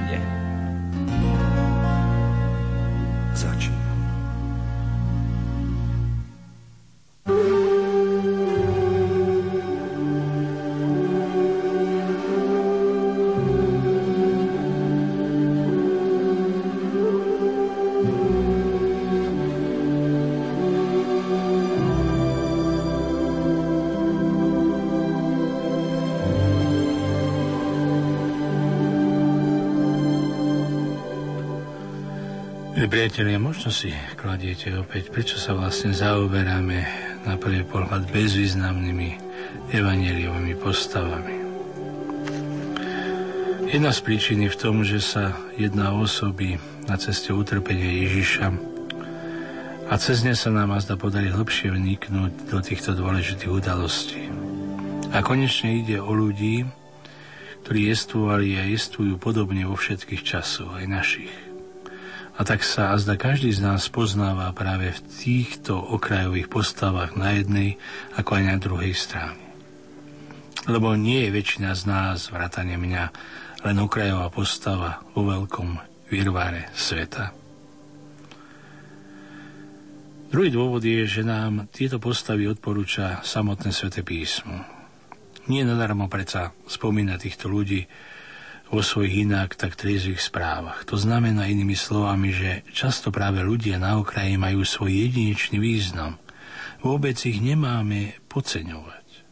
A po tretie, pred Bohom nie je rozdielov. Každý človek je jedinečné dielo. Koho by sme radi označili ako vedlejšiu osobu, môže mať v očiach Božích celkom inú hodnotu, oveľa vyššiu, avšak aj po negatívnej stránke. Aj malý človek sa môže žiaľ celkom pekne zamotať do osídiel hriechu, zamotať poriadok tohto sveta a byť pomocníkom zlého. A predsa zostáva aj on nástrojom v Božích rukách. Zahľaďme sa teda na ženu, slúžku na dvore veľkňaza, ktorá uhnala apoštola Petra do veľmi trápnej situácie. Nemožno obísť, že novozákonní svetopisci evangelisti, ktorí jednomyselne hovoria o Petrovom zapieraní, predsa pritom prinášajú isté rozdiely v pohľade na túto ženu. Marek najprv píše o slúžke, ktorá sa pýta Petra, dvakrát. Matúš uvádza dve slúžky, Lukáš pozná iba jednu slúžku a druhú a tretiu otázku dáva iný človek. Jan uvádza ako prvú pýtajúcu vratničku ako posledného dokonca príbuzného toho, ktorému Peter na hore Olivovej oťal ucho. Nie je to také dôležité, pretože ide tu vždy o trojité zapretie Petra. Treba si predstaviť celú túto situáciu. Bola to zlovesná noc, tá noc pred Ježišovou smrťou. Bola tým nielen pre samého pána, ale aj pre mnohých ľudí, pre Petra. On podľa svojej povahy, používajúc ľahko veľké slova, uistil ešte pred niekoľkými hodinami pána pred odchodom na horivovú olivovú horu o jeho vernosti. A keď mu Ježiš predpovedal zradu, Stupňuje Peter svoje uistenie, aj keby som mal umrieť s tebou, nezapriem ťa. Udalosti však nadobudajú dynamiku. Poznáme dianie v Gecemanskej záhrade. Ani najvernejší učeníci nedokázali bdieť hodinu s Petrom v jeho smrteľnej úzkosti. Ani Šimon Peter. Potom prišiel Judás s chrámovými sluhami sprevádzaný rímskymi vojakmi. Učeníci utiekli aj Peter, ktorý sa pokúsil úderom meča na Malchusa o násilný skutok ale sledoval, ako píše Marek Ježiša zďaleka až na dvor veľkňazského paláca. Teraz tam sedel pri sluhu a zohrieval sa pri ohni. Sluhovia veľkňaza trávili čas ako mohli. Dnes v noci mali všetci pohotovosť kvôli tomuto Ježišovi Nazareckému, ktorý v tom čase bol vydaný v paláci vysluchu veľrady. Nikto z týchto ľudí nevedel celkom presne, prečo zajali Ježiša Prečo ho ich páni tak nenávideli, prečo ho viedli zviazaného ako zločinca, prečo musel kvôli nemu byť na nohách celý Jeruzalém. Robili ako všetci žoldnieri sveta len svoju povinnosť, veď za to ich aj platili. Nemali za úlohu rozmýšľať, aj to vedeli, ani si to nik neprijal. Uprostred týchto ľudí sedel Peter. Zohrieva sa pri ohni. Tlčúcim srdcom čakal, čo sa bude diať s jeho milovaným majstrom. Bol sám, sám uprostred tej veľkej lahostajnosti. A potom sa to stalo. To prišla jedna zo slúžiek veľkňaza a zahľadila sa na neho, ako píše Lukáš, veľmi dôkladne a povedala aj ty si bol spolu s tým Nazarečanom Ježišom. Peter bol prekvapený a zrejme spoznal ich nebezpečenstvo, v ktorom sa nachádzal. Rezolutne zapiera, robí sa hlúpy, vraj nerozumie, o čom hovorí. Najskôr sa zdalo, že sa zachránil. Ženu niekto vyrušil alebo rozptýlil. To Peter využil a odišiel smerom k východu. Dostal sa až prednému dvoru, ale tu zrazu sa znova objavila tá nešťastná slúžka. Pokus o úteku Petra ju utvrdzoval jej presvedčenie, že aj on je privržencom zajaca, kvôli ktorému museli strážiť. Tento je z nich, povedala nahlas okolo stojacim. A Peter zapiera znova. V mase ľudí sa Peter nemohol dostať von a ľudia stimulovaní slúžkou ďalej robili na ňom nátlak, kým sa mu nepodarilo kliadvami a prísami oslobodiť sa. Iba keď na to kohút druhýkrát zaspieval, pochopil Peter. Zaprel som svojho pána a majstra, ktorý v tú istú hodinu urobil priznanie svojho poslania. A Peter zaplakal. Slúžka na dvore. Mohli by sme na ňu zabudnúť, keby nebola tá skutočnosť, že práve na Petra vyvíjala takýto nátlak. Peter pre nás nie je vedľajšia osoba. A pre Petra bola tá slúžka vôbec žiaden okrajový zjav jeho živote. Pripravila mu najväčšiu porážku jeho života a to práve cez najdôležitejšie chvíle, keď sa rozhodovalo o živote a smrti jeho pána. Prečo vlastne? Čo dalo podneť takémuto jednaniu?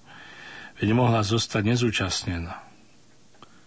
Neozrejmi sa tu chovanie ľudí, ktorí sa celkom prispôsobili mienke svojho mocného zamestnávateľa, chlebodarcu.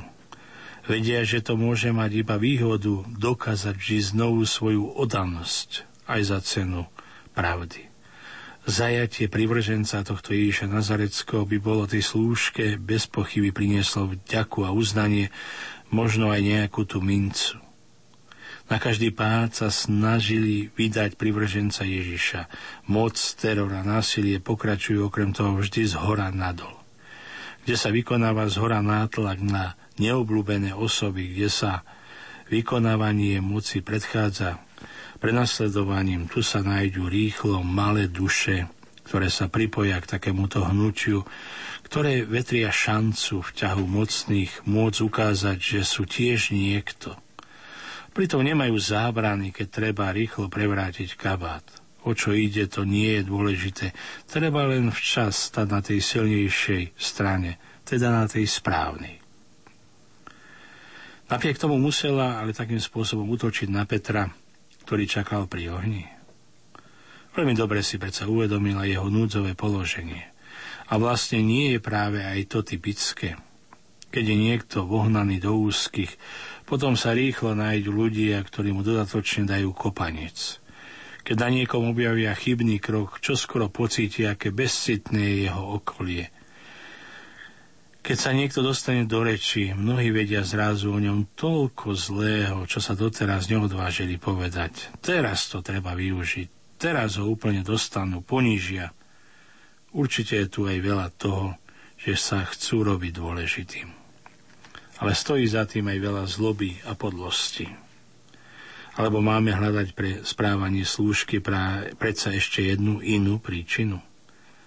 Snáď sa cítili ozaj povinní, aby odhalila podozrivého, ako aj iní na dvore. Aj na to sa dá myslieť.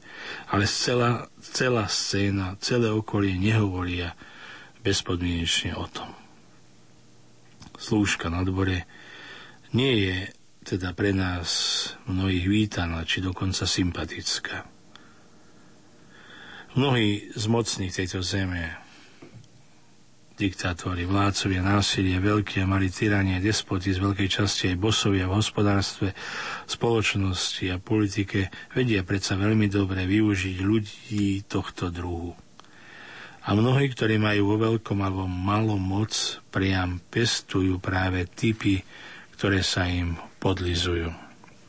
Ľudia, ktorí im všetko donášajú a druhých ohovárajú, ľudí, ktorí ochotne posúvajú tlak z hora nadol. Slúžka na dvore veľkňaza zdá sa, že je veľmi malá, predsa je potrebné o nej uvažovať. Nejde o to, že ju kritizujeme. Ide zďaleka viac o to, či nemusíme v súvislosti s ňou spoznávať kazy nášho charakteru. Konečne s touto postavou sme sa zaoberali nie iba my, Počas uplynulého obdobia sa nad ňou a jej konaním zaoberali viacerí. Neskoršia tradícia jej dala aj meno Balila. Ale ešte ďalší pohľad. Zaoberali sme sa Petrom, veď on je slúžky na obeta. Nevidíme tu a tam aj seba v ňom? Nie sú aj v našom živote ľudia, pred ktorými zlyha naše svedectvo pre pána, Situácie, v ktorých jednoducho neobstojíme zo strachu, zo zbabelosti, z čistej slabosti, z oportunizmu. Zlyháme pred, symbolicky povedané, pred slúžkou. Áno, okrajové postavy práve oni často nehrajú iba vedľajšie úlohy.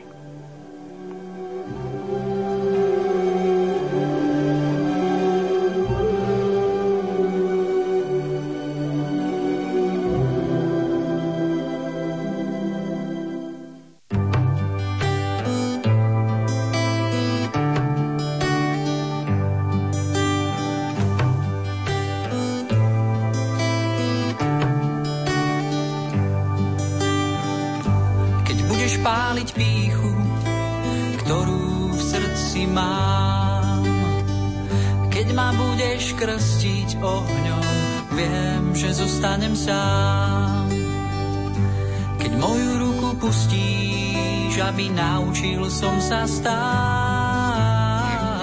a nebudem ťa cítiť, daj, aby som vedel aj v tme milovať.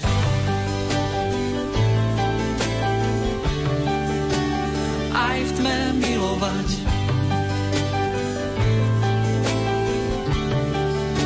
Z milovať. Nie je ťažké vravieť, že ťa ľúbim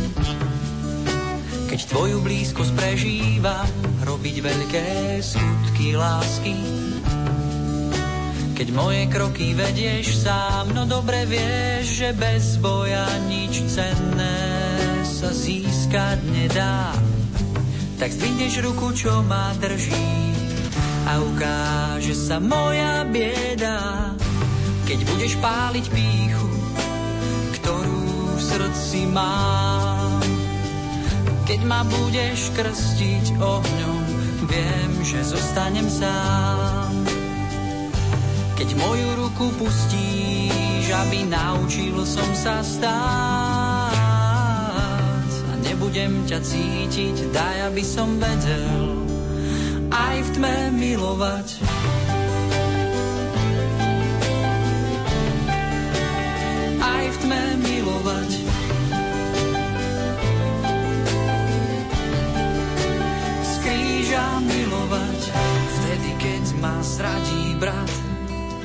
Keď ma sklame sestra, keď do zmyslov vnikne tma, vtedy ma z očí nestráť, keď zostaneš len ty sám.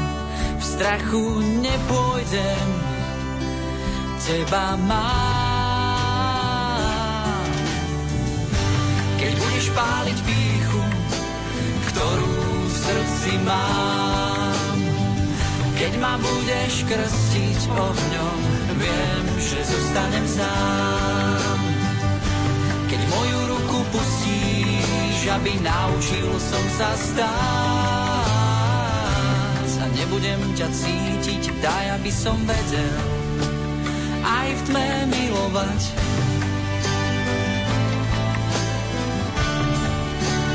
Aj v tme milovať.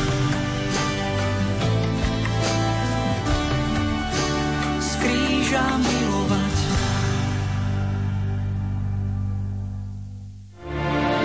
Už po štvrtý raz prináša Rádio Lumen prostredníctvom rozhlasových duchovných cvičení pokoj a nádej do vašich domovov.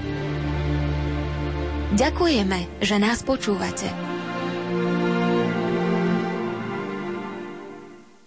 22 hodín 50 minút, milí poslucháči, v týchto chvíľach sme skončili naše úvahy na dané témy, tak ako to bolo ohlásené. A ja v tejto chvíli zverejňujem kontakt do štúdia. Od tejto chvíle teda môžete písať svoje SMS správy 0911 913 933 a 0908 677 665 mailová adresa duchovné cvičenia, to je všetko spolu a bez diakritiky zavináč lumen.sk Dajte nám vedieť, kde nás počúvate, kde prežívate naozaj spolu s nami duchovné cvičenia.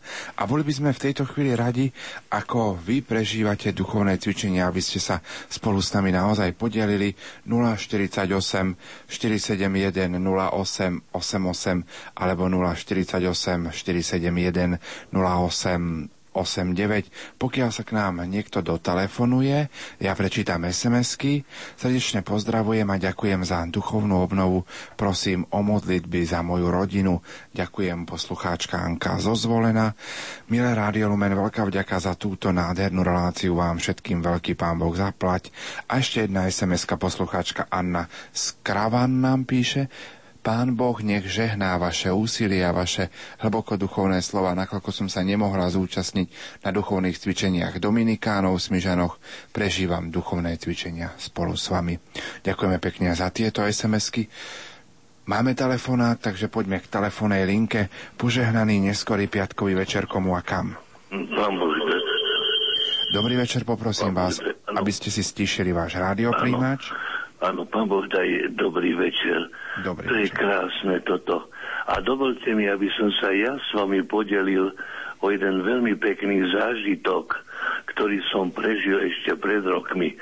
Keď hovoríme o tých okrajových postavách, keď otec biskup to tak podrobne a precízne vysvetlil, ma napadol tento príbeh. Pred mnohými rokmi, viete, ešte som bol mladý, bol som v Polsku Sopotoch na dovolenke a odtiaľ je len kúsok do Gdanska. A ja som tam v tom Gdansku bol a bolo pekné počasie, viete, videl som, všeli, čo som tam videl a prišiel som do jedného chrámu, Poliaci mu hovoria Bazilika Mariacka, Mariánska bazilika. A v tom chráme, viete, no vnútri ma upútalo kolumbárium. Neviem, či ste tam boli niekto, a tam je to kolumbárium. A, v tom, a to kolumbárium je urobené z, um, zo zabitých a umúčených kniazov v, ko, v koncentračných táboroch. Viete, sú tam také doštičky zlaté s menami v takom polkruhu. A v prostriedku sedí pán Ježiš s podobretou hlavou. A ja som si vtedy povedal, nad čím ty rozmýšľaš, Pane Bože? Možno nad tým, ako ti zničili tých tvojich kniazov, tých tvojich učeníkov, ohlasovateľov Evanielia. Vlastne, keď to tak vezmeme, boli to také okrajové osobnosti v cirkvi, pravda? O nich nikto nič nevedel, len tí poriaci. Až po mnohých, mnohých rokoch, keď sa stal Jan Pavol II pápež, vtedy som si spomenul na ten výjav tam v tom kostole, viete, som si povedal, no naozaj ten pán Ježiš rozmýšľal asi nad tým, koho teraz dám. Niekoho by som mal vybrať, keď tých kniazov mi tak umúčili a zničili a viete, takto trpeli, tak na ten piedestal, na ten Petrov stolec vyberiem si svojho kniaza. Odtiaľto, z tohoto polského národa. Viete, odtiaľto si ho a dám ho na Petrov stolec. Viete, tak som si vtedy povedal, asi nad tým ten pán Ježiš, viete, takto rozmýšľal. A skutočne stalo sa to. Vybral teda kniaza, ako vieme, svetého, svetým životom žijúceho, ktorý bude zakrátko blahoslavený. Viete, teda to bola tá veľká odmena za to, čo tí ľudia, tí kniazy v tých koncentrákoch prežili. Ale viete, tí kniazy boli vlastne neznámi. Taký ako otec biskup hovoril. Neznámi ľudia, ktorí nevedel nikto nič. Len pán Ježiš. Ten o nich naozaj všetko vedel. A preto týchto, tohoto otca biskupa, teda pána um, kardinála Vojtilu si vybral na ten najvyšší piedestal. Tak ma to napadlo v tej súvislosti, keď otec biskup hovorí o tých okrajových postavách, lebo nič naozaj nie je také okrajové, také zbytočné, viete, ale naozaj stane sa, že potom ten človek dostane aj odmenu. Len toľko, ďakujem. Určite je to veľmi dojímavý príbeh, ktorý ste zažili a ktorý ste aplikovali v tejto súvislosti. Ďakujeme vám záň a treba naozaj očami viery sa pozerať okolo seba aj na život iných a na svoj život, lebo už e, v prvokresťanských časoch platilo, že krv mučeníkov je semenou kresťanov. Takže aj my žijeme z utrpenia mnohých aj v predchádzajúcich storočiach, aj v posledných desaťročiach u nás, ktorí trpeli za vieru. Musíme byť im povďační a určite v očiach Božích nie sú okrajoví a bezvýznamní. Ďakujem pekne za tento prvý telefonát do Bratislavy. Ešte prajeme požehnaný neskorý piatkový večer. Máme obsadenú druhú telefónnu linku, takže príjemný večer z Banskej Bystrice chcem popriať komu a kam. Pochválený bude náš Pán Ježiš Kristus. Na veky, amen. Tí, čo milujú Boha, tí sú ochotní trpieť pre Neho. Aj trpia a tým sa Boh dáva poznať vo Svetom duchu. Dáva im všetky milosti potrebné k tomu, aby ten kríž pokore a poníženosti niesli po osobnej kalvárii až na osobnú Golgotu a tým odstránili svoju vlastnú duchovnú slepotu. Ale tí, čo študujú Boha a chcú pochopiť Boha, tým sa Boh skrýva. A tým Satan dáva svoju múdrosť, rozumnosť, radu, silu, poznanie, bázeň Božú nábožnosť. A to je ten klam, lebo Satan dary Ducha Svetého dokáže napodobniť. Ďakujem pekne aj za tento telefonát. Poprosím, aby sme sa potom aj vyjadrovali aj k téme a možno ak máme nejaké otázky. My sa vás dnes večer, milí poslucháči, pýtame, ako vy prežívate naše štvrté rozhlasové duchovné cvičenia. Takže pripomeniem kontakt do štúdia 0911 913 933 a 0908 677 665.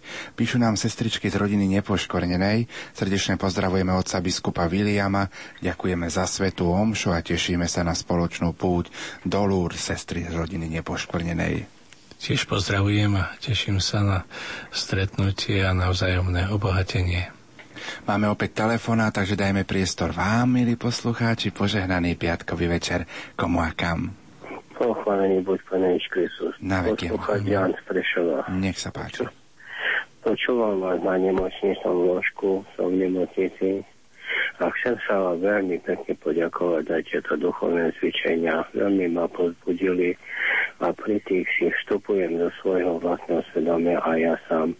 A viete čo, veľmi sa mi aj to páči, že ešte tam po otec Judák tam spomenul aj také osoby, ako vy ste hovorili, celkom bezvýznamné a v skutočnosti to naozaj neboli bezvýznamné osoby.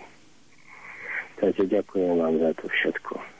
Pozdravujeme vás aj v nemocnici a myslíme na vás v modlitbe a želáme vám skoré uzdravenie. No veľmi vás prosím, potrebujem tie modlitby. Určite budeme na vás myslieť. Pánom Bohom. Pánom Bohom. Pánom Bohom do počutia. Ďakujeme pekne za tento telefonát. Pozerám na našu mailovú schránku duchovné cvičenia zavináč lumen.sk všetko spolu a bez diakritiky. Píše nám poslucháč Prešova. Srdečne vás pozdravujem z Prešova, ďakujem za duchovné cvičenia. Zároveň vás prosím o modlitbu za ťažko chorého novokňaza, otca Jozefa, aby ho pán posilňoval.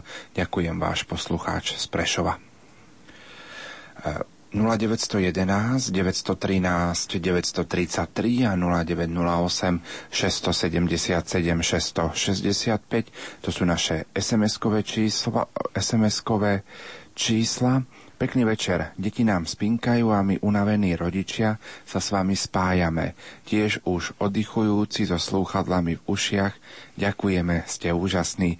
Aj slovo lieči, to nám píše poslucháčka Lucia Sprešova. Ďakujem pekne aj za túto SMS-ku, ktorá nám prišla. Pozdravujeme veľmi pekne a želáme vám, aby vás toto naše stretnutie obohatilo a aby sme sa tak spoločne pripravili dôstojne na najväčšie sviatky nášho vykúpenia. Milé Rádio Lumen, srdečne ďakujeme za nádherný duchovný zážitok, to nám napísala poslucháčka Strenčina. Ešte jedna sms v tomto stupe. Otec biskup, zdravíme vás a ďakujeme, že nám otvárate písma. Pán Boh zaplať aj za zamyslenia. Sú pokrmom pre dušu. Počúvame vás z Lapáša, poslucháčka Olga. Ďakujem pekne, tiež podobne pozdravujem. Prosím o modlitbu. Pripomeniem, pripomeniem telefónne čísla 048 471 08 88 alebo 048 471 08 89. My si v tejto chvíli opäť trochu zahráme. Po pesničke sme vám k dispozícii. Tebe slabý silu má Tebe silný chválu vzdá Ty si slávny, majster môj. Ty si Ježiš, lásky zdroj. Moje srdce pokoj má,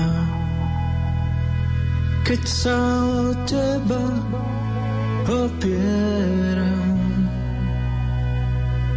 Zlomeného ducha mám, tebe plnosť nachádzam.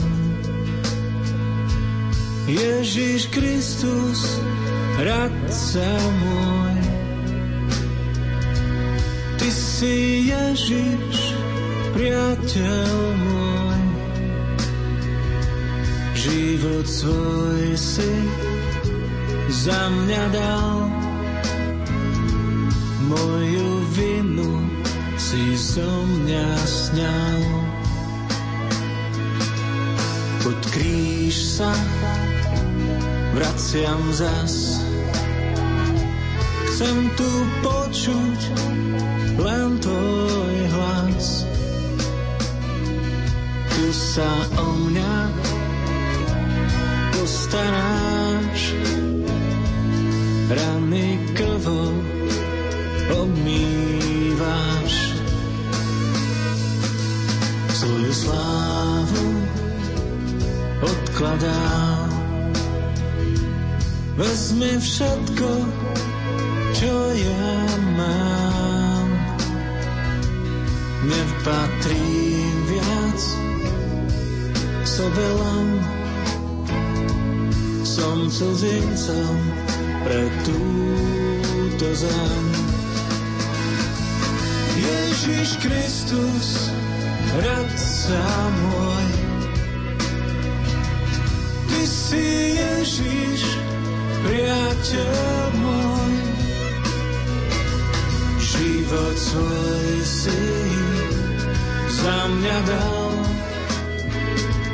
Moju vinu si so mňa sňal. Ježiš Kristus, môj.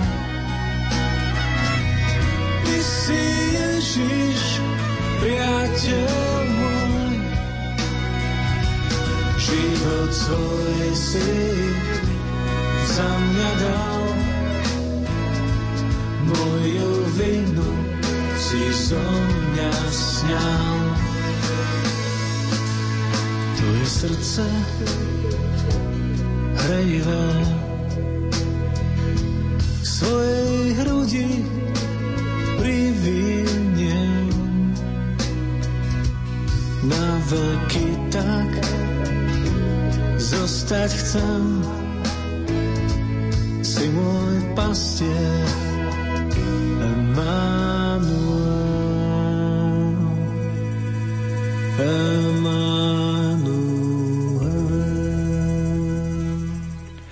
po 23. hodine, ak nás počúvate v premiére, milí poslucháči, počúvate druhý deň našich štvrtých rozhlasových duchovných cvičení s otcom biskupom Williamom Judákom. My sa vás už v tejto chvíli pýtame, ako vy prežívate naše štvrté rozhlasové duchovné cvičenia. Opäť máme telefonát, takže dávame priestor vám. Príjemný neskorý večer prajem z Banskej Bystrice komu a kam. No, pozdravujem vás. Veľmi krásne tu je posluchačka z Kraván. Ja som síce poslala sms som nevedela, či sa budem môcť k vám dovolať, lebo je to niekedy ozaj problematické. No, vaše duchovné cvičenia mi ozaj dávajú veľmi veľa. Ja inakšie veľmi rada chodím na duchovné cvičenia. A teraz nemohla som sa zúčastniť, lebo z okolností trošku sa pochválim. Ideme zajtra na modlenie do Košic, do domu Sv. Alžbety, čiže tým pádom som nemohla ísť na to duchovné cvičenie do Smižian. Čiže veľmi sa tešíme, celá, celé naše spoločenstvo na tú modlitbu nakoľko aj svojou modlitbou môžeme prispieť k, k tomu duchovným, k tým duchovným cvičeniam, ktoré proste teraz prebiehajú. Čiže ozaj vďačná som vám za všetko, čo robíte pre nás, pre naše duše. Ale viete čo, bola by som veľmi rada, keby ste mi odpovedali. Je to asi, neviem, či to patrí k tomu, ale mali sme teraz Svetu Omču, čo sú zahalené kríže a um, otec e, grekokatolický sa spýtal ako na žena z veriacich, že čo znamená zahalený kríž. No, nevedel na to nikto odpovedať. Ja som tam niečo proste povedala, ale bola by som veľmi rada, keby... Či môže nám otec biskup povedať, prečo vlastne sa zahalujú tie kríže? Mm-hmm. Ďakujem veľmi pekne s Pánom Bohom Ďakujem, a prajem všetko, na nich vás Pán Boh žehná. Ďakujeme pekne za telefonát a už teraz dopredu ďakujeme. Spomínali ste modlenie v Dome Svetej Alžbety, to je náš, naša relácia Rúženec pre Slovensko. Zajtra sa z Domu Svetej Alžbety v Košiciach budú modliť členovia Rúžencových bratstiev z farnosti Sečovce a filiálky Krávani, Výšňov, Bačkov a Dargov, takže už teraz dopredu ďakujeme. Otec biskup, nech sa páči. Áno, je milé, že myslíte na nás v modlitbách, lebo samozrejme prázdne slova, ľudské úboje slova nedokážu premeniť naše srdcia. Musí sa tohto srdca nášho vnútra dotknúť Božia milosť.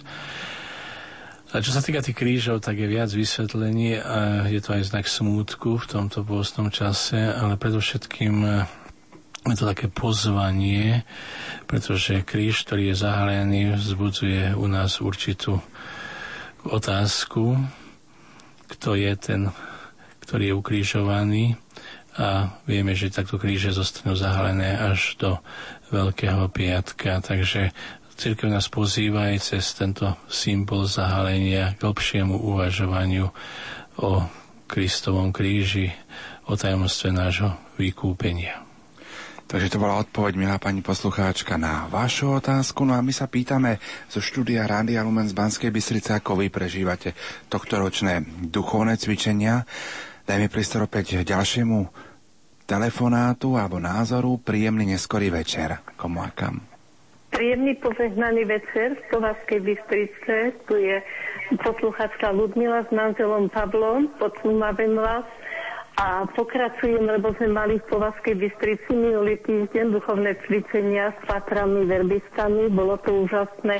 A teraz to pokračujeme znova, počúvame vás každý deň, jak prídeme z kostolika, No bude to úžasné, je to ozaj duchovný zážitok pre nás a pán biskup, čo teraz teda rozprával, tak bolo to niečo úžasné.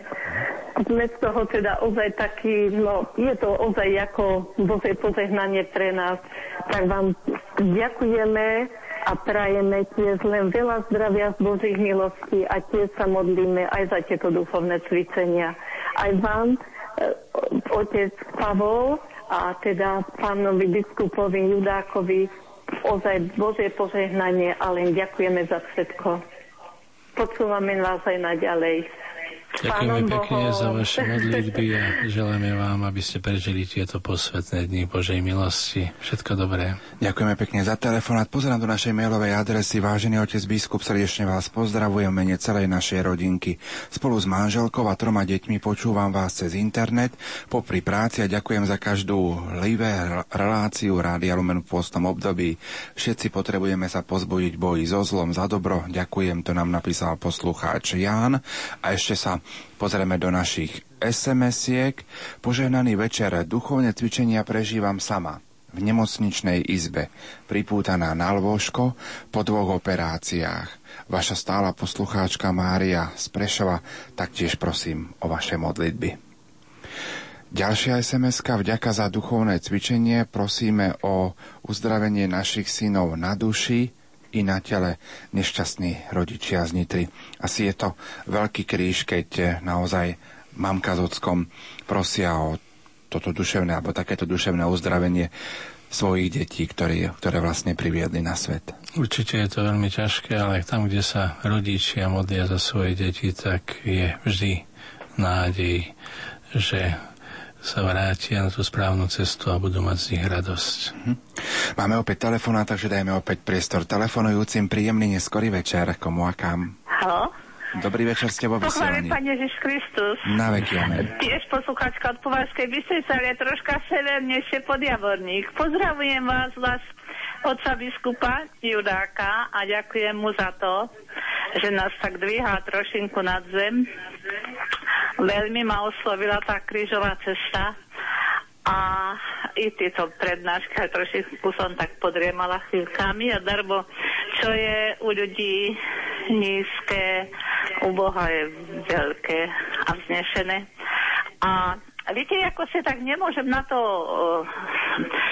tak ma to oslovilo minulé to, takú, takú správu, akože som počula z, z Lumenu, že spomínam furt na tých Cyrila metóde, jak to boli veľkí geniovia, keď oni za 8 mesiacov spravili, utvorili pre nás hlaholiku, Svetý Cyril uh, pre, uh, preložil nový zákon, Svetý metod, starý zákon, pripravili liturgické knihy pre nás, no tak to boli skutočne úžasní ľudia. Tak ako si, tak mm, ma to strašne nadklo. Pán Boh zaplať, nech vám Pán Boh žehná.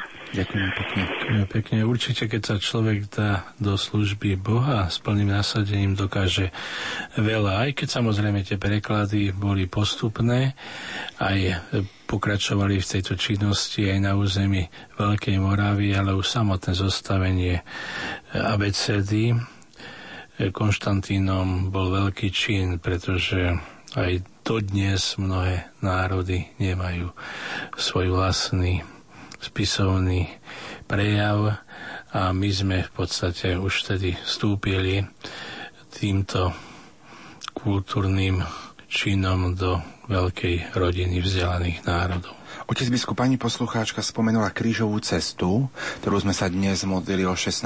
v relácii Betánia národných svetcov. Ako sa rodila táto krížová cesta? Tak vlastne to bola odpoveď na výzvu svätého otca Jana Pavla II., ktorý e, ešte pred rokom 2000 jubilejným vyzval mnohé národy, aby si urobili zoznam alebo zozbierali informácie o ľuďoch, ktorí najmä trpeli za posledné obdobia. Takže e, vzniklo ako si také kvázi slovenské martyrológium. Vyšlo to aj pod názvom roku 1995 Boží priatelia, slovenské martyrológium z ktorého potom bolo ľahšie už tie texty sformovať do krížovej cesty, ktorú sme sa dnes na Rady Lumen modlili. Pozerám do našich SMS-iek, pozdravujem vás z Londýna, počúvam vás cez internet a ďakujem za krásny zážitok a prosím o modlitbu za všetkých Slovákov, ktorí sú preč z domova. To nám píše poslucháčka Lídia s manželom. Pozdravujem ich aj ja. Ja som bol pred necelým rokom v Londýne, mal som aj svetovú v komunite, kde bolo niekoľko desiatok Slovákov. Viem, že to tam nemáte mnohí ľahké, ale ďakujeme aj za váš prejav viery v cudzom svete. 048 471 0888 alebo 048 471 0889. Opäť máme telefóna, takže príjemný neskorý večer z Banskej Bystrice. Pochválený bude Ježiš Kristus. Na veky amen. Tu Maria z Košic, ja vás srdečne pozdravujem a ďakujem naozaj za peknú reláciu. Najmä tomu pa- ďakujem, že ste sa naozaj dotkli ľudí z okrajových častí pri te- na tej krížovej ceste. Ja, keď som bola minulé vo svojej tej zemi, tak ma sa, sa tam dotkla tiež, viete, tam na Golgote, na Kalvárii sú veľa kaplnky. A tam, keď mi ukázali kaplnku, že tam má stotník, ten rímsky stotník má kaponku so, svojou rodinou, tak som išla za kniazom ako taká, proste sa ma to dotklo, ako je to možné, že on, ktorý prebodol Ježišovi srdce, tak jemu ste tu postavili, jemu postavili tú kaponku. A on mi povedal áno, pretože bol to naozaj prvý pohán, a ktorý pod krížom vyznal, že Ježiš je Boží syn a že aj jeho rodina sa obrátila a všetci vstúpili, ako sa dali pokrstiť. Takže bola som proste z toho taká prekvapená, ale je to tak. A tiež ma veľmi, ako keď sa modlím, tak myslím na toho tiež taká okrajová osoba, osobnosť Jozef Arimatý, ktorý ponúkol Ježišovi ten hrob aj tú plachtu, do ktorej bol zavinutý a pane Márii vložený do, do lona. Takže to vždycky na to pozerám, keď som na krížovej ceste, alebo tak. Srdečne vás pozdravujem a ďakujem vám pekne za všetko, čo pre nás robíte. S Pánom Bohom. Ďakujem veľmi pekne. Zajtra, ak budete mať čas, tak budeme spoločne uvažovať nad týmito dvoma postavami, tak vás pozývam vopred. Takže zajtra takisto od pol deviatej večer máme pre vás pripravený program.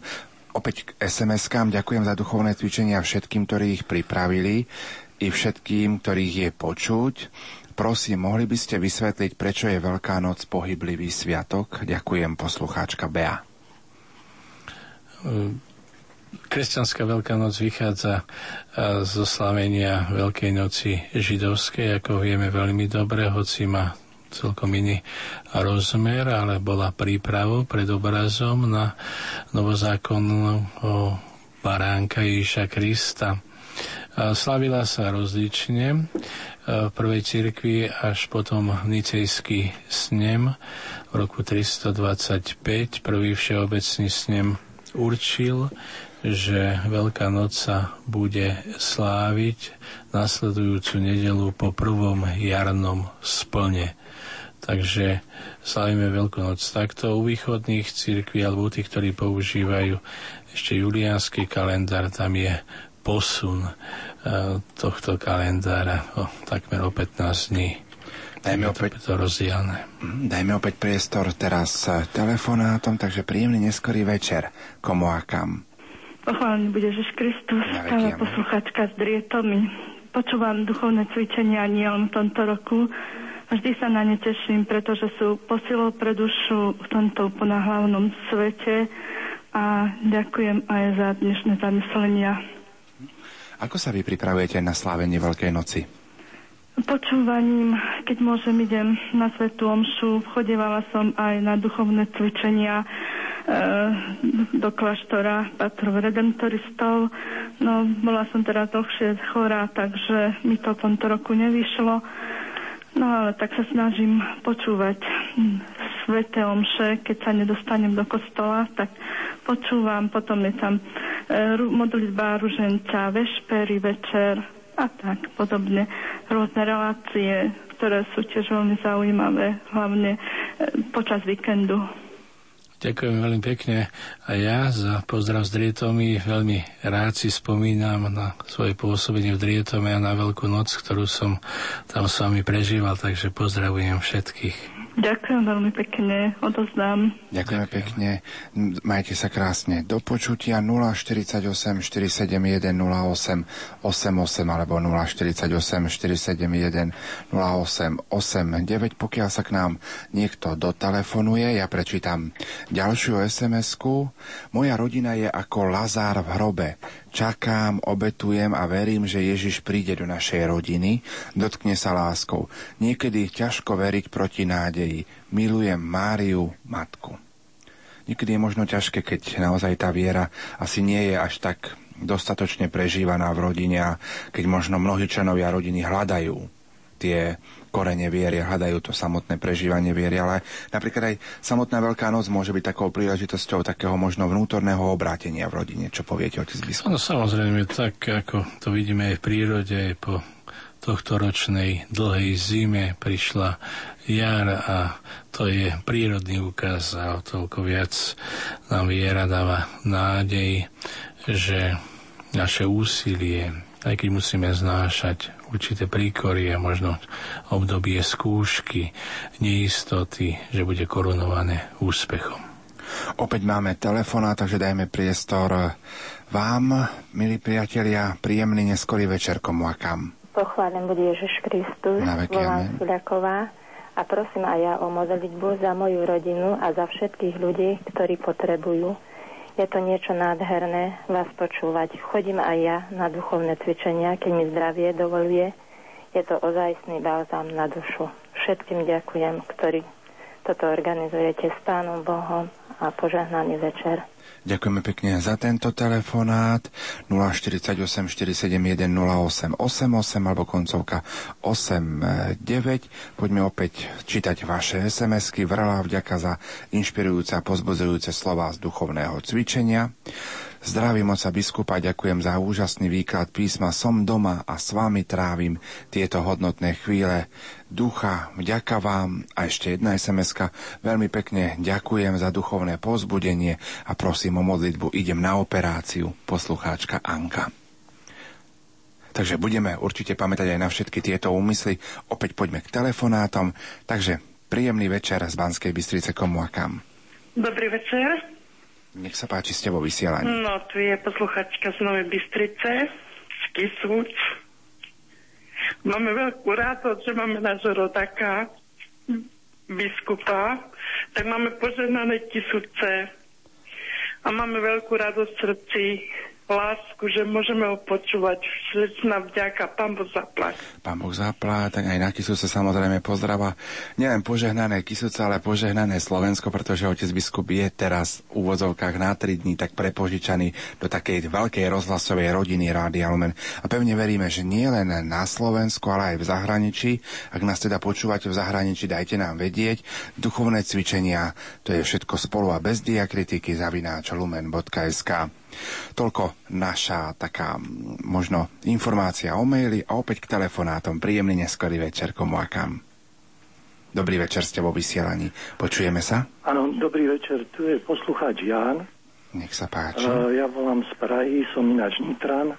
A samozrejme, že všetci to lepšie prežívame, tieto obdobie uh, sviatkov. A chcel by som tak spýtať, či existuje nejaký návod alebo uh, mimotechnická pomôcka, ako prejsť tej úrovni úcty, rešpekty, rešpektu, autority a vďačnosti e, k Pánu Bohu a Kristovi samému na úroveň lásky a poznania, vybavenia si milovania Krista. Určite to nie je jednoduchá záležitosť. Pred Bohom máme úctu máme bázeň, ale v žiadnom prípade nie strach a musíme si byť vedomi toho, že Boh je blízko nás, v ňom žijeme, hýbeme sa a sme. Teda mať tú správnu predstavu o Bohu nie často ako trestajúcom alebo akom si policajtovi, ktorý čaká, kedy spravíme chybný krok, ale pozerať sa na Boha ako na milujúceho Otca, pozerať sa na Ježiša ako na nášho priateľa a brata, ktorý s nami kráča po cestách života a ktorý nám chce dobro. Um, iste aj to pozemské, ale predovšetkým väčšie a vedie nás týmto životom, ak sa mu dáme k dispozícii ako toho, ktorého chce mať v dome svojho otca, kde je veľa príbytkov. Takže duchovným životom, sviatostným životom, najmä častým príjmaním Eucharistie a používať prostriedky, ktoré sú nám v dispozícii a usilovať sa mať aj s Bohom osobný kontakt, prihovárať sa mu aj svojimi slovami, využívať čas na stretnutie s ním. Ja verím, že zažijete také krásne chvíle, keď budete cítiť, že Boh je pri vás, ale nie je to len otázka citu samozrejme, ale ten pokoj, ktorý Boh prináša, je aj pokoj, ktorý e, sa objavuje v našej duši vtedy, keď azda prežívame niečo ťažké. Takže vám prajem, aby, aby sa vám to darilo. Pán poslucháč, ešte, ešte ste na telefónnej linke, tak ja by som sa vás rád spýtal, ako sa vy pripravujete na slavenie Veľkej noci? No, tak v tom každodennom zhone človek sa snaží viac času rezervovať e, tej modlitbe na internete alebo návšteve Svetej Omše alebo čítaním písma. A práve to vyvolalo tú, tú, tú otázku, že človek cíti tú úctu a tú obetu, ale necíti, necíti tú skutočnú lásku, milovanie. No ale si myslím, že po, po, po slovách pána biskupa snáď to zintenzívnenie a to partnerstvo potom e, vyvedie človeka na tú vyššiu úroveň.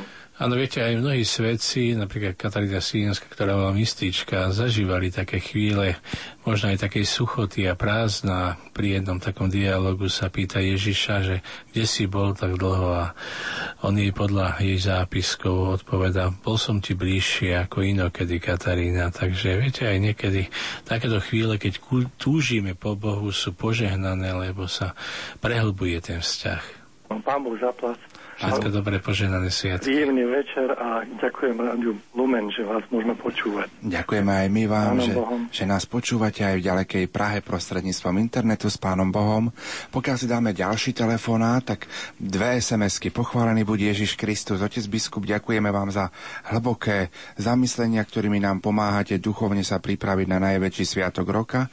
Už teraz sa veľmi tešíme na diecézne stretnutie mladých v Nitre, na ktorom tiež dostávame duchovnú posilu. To nám píšu mladí z Nitry. A ešte jednu SMS-ku Pán Boh zapla za tieto duchovné cvičenia. Objasnili sa mi niektoré state vo Svetom písme. Odteraz budem pašie prežívať inak. Prosím o modlitbu Anna zo Sečoviec. To boli také dva pohľady. 048 471 08 88 alebo koncovka 89. Opäť máme telefóna, takže príjemný dobrý večer komu a kam. Pochválený bude Ježiš Kristus. No, ja vám z Košic, Jozefka, veľmi pekne ďakujem, sa mi páčia tie duchovné cvičenia a som veľmi chorá, takže nemôžem ísť akurát len teda doma, môžem počúvať. A chcela by som veľmi pekne poprosiť o modlitbu.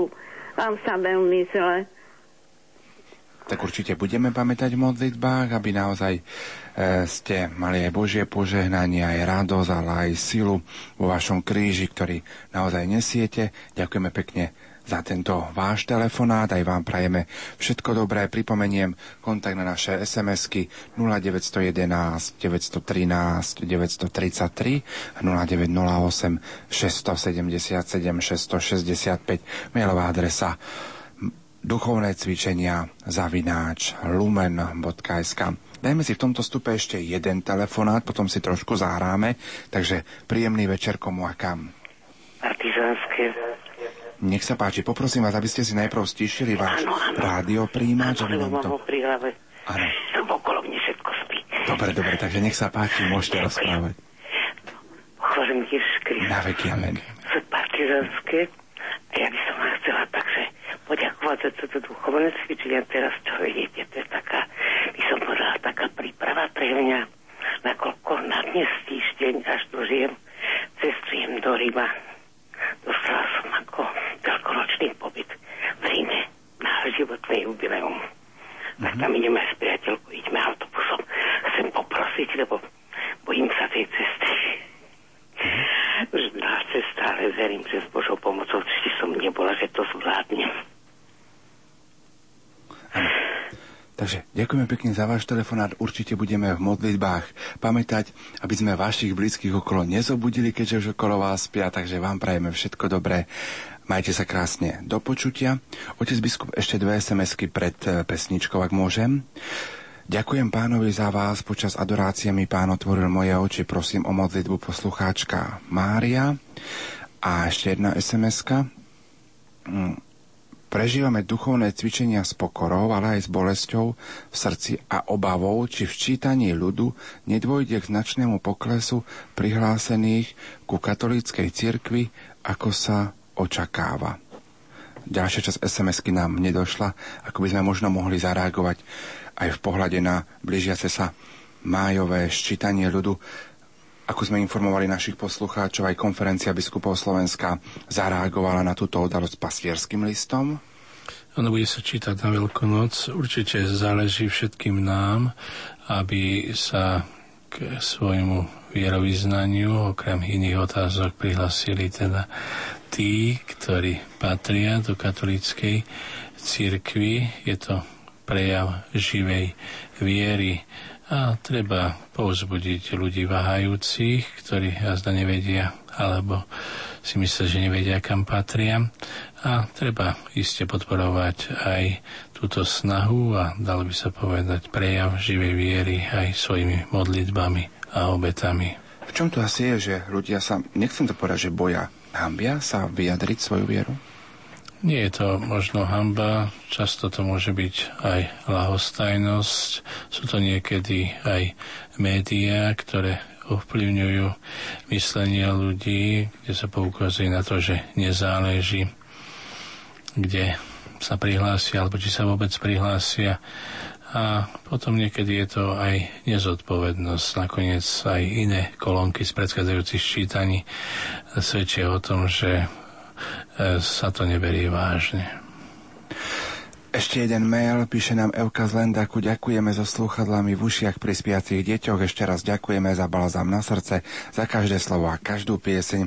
Keďže spomenula pieseň, my si v tejto chvíli opäť zahráme. Martin Husovský a Dobroreč. Budeme hrať, tak nech je aj pre vás takým dobrorečením za tento milostivý čas, za to, že prežívame tieto štvrté rozhlasové duchovné cvičenia, že nám Pán Boh doprial naozaj prežívať tieto milostivé chvíle. Dobroreč, duša moja pánovi, Dobroreč, duša moja pánovi,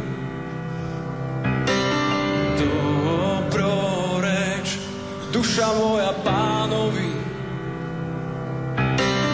Dobro reč, duša moja pánovi.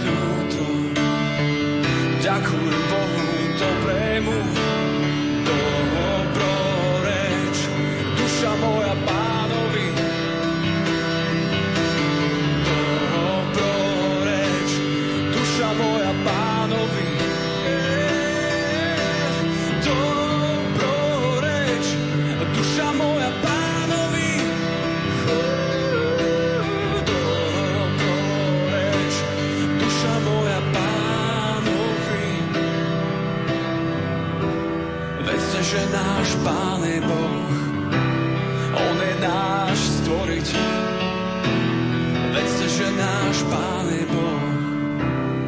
A jemu patríme dobroreč. Duša moja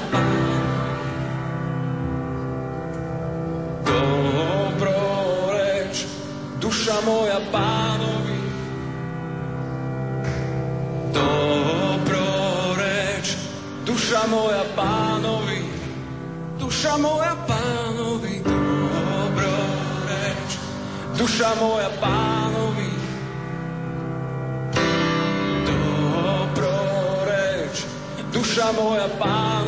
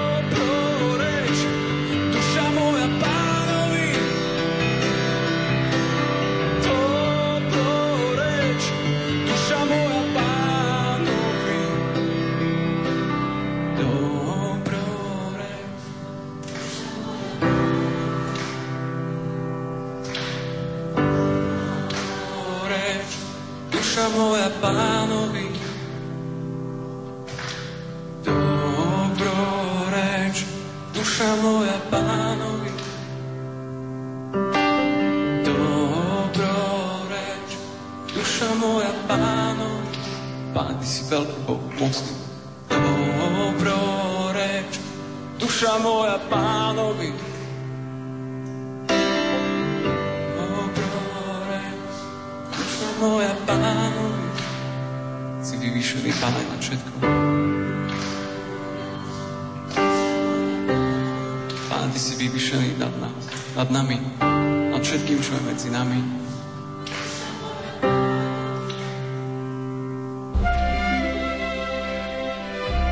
Ján Pavol II bude 1. mája blahorečený. Keď som odchádzal z vajnu, zanechal som vám tento odkaz. Nebojte sa, nemajte strach, nebojte sa. Opakujem vám dnes pri svojom príchode k vám. Odkaz jeho posolstva je aktuálny aj pre Slovensko. Ján Pavol II sa ako blahoslavený symbolicky vracia k nám. 048 471 08 88 alebo 048 471 08 899, to sú telefónne čísla do štúdia. Máme telefonát, takže dajme priestor telefonujúcim poslucháčom. Príjemný neskorý večer prajeme z Banskej Bystrice. Pochválený bude Ježiš Kristus. Na veky amen. Chceme vás pozdraviť z Hranovnice, Malej obce pod Tatrami, dve poslucháčky, ktoré sme veľmi dojaté týmito duchovnými cvičeniami. e, Stále vás počúvame, e, či je to ruženec, či je to omša sveta, pretože e, my ako e, teta je ťažko zdravotne postihnutá, nemôže sa dostať do kostolika, ja som ako patrovateľka, tak stále len cez vaše rádio sa dozvedáme krásne, krásne isto, že duchovné e, milosti dostávame od vás požehnané. Tak aj ja by som chcela len povedať toľko za nás dve, že veľmi sme obohatené na duši z vašich uh, dnešných uh, vašich ako slov, ktoré nám uh, predniesol pán biskup Judák, aj vy, otec Pavol, veľmi sme vám povďační za všetky vaše slova.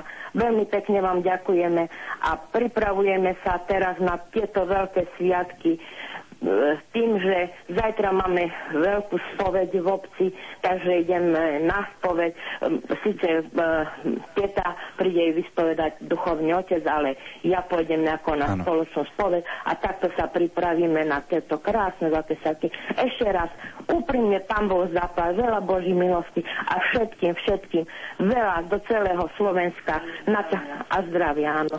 Tak počujete, aj teta sa doraz pripája, že keď sme tak dlho vydržali, tak len za zavolaj, zavolaj, že sme isto obohatené na duši, tak, jak ešte nikdy. Pán Boh zaplať, úplne Pán Boh zaplať. Pán Boh zaplať, do počutia do Hranovnice ešte prajeme príjemný neskorý večer aj požehnanú Veľkú noc. Ďakujem, počúvam vás vo Viedni, ste úžasný balzam na dušu, požehnaný svetý týždeň, to nám napísala poslucháčka. Otec biskup, ja by som sa predsa len ešte vrátil k tomuto telefonátu z Hranovnice. Pani poslucháčka spomínala, že sa tam bude zajtra konať pred eh, Veľkonočná sveta spoveď aj v rôznych dedinách, mestách a obciach vrcholia tieto predveľkonočné sveté spovede. Čo možno poradiť poslucháčom, ako sa pripraviť dobre na prijatie sviatosti zmierenia? Samozrejme, to je veľmi dôležitá chvíľa v živote nás, kresťanov, keď prijímame sviatosť pokania, pretože je to veľkonočný dar, dar vzkrieseného Krista, ktorý dáva svojim apoštolom a vlastne tým, ktorí pokračujú v tejto činnosti svojho ducha.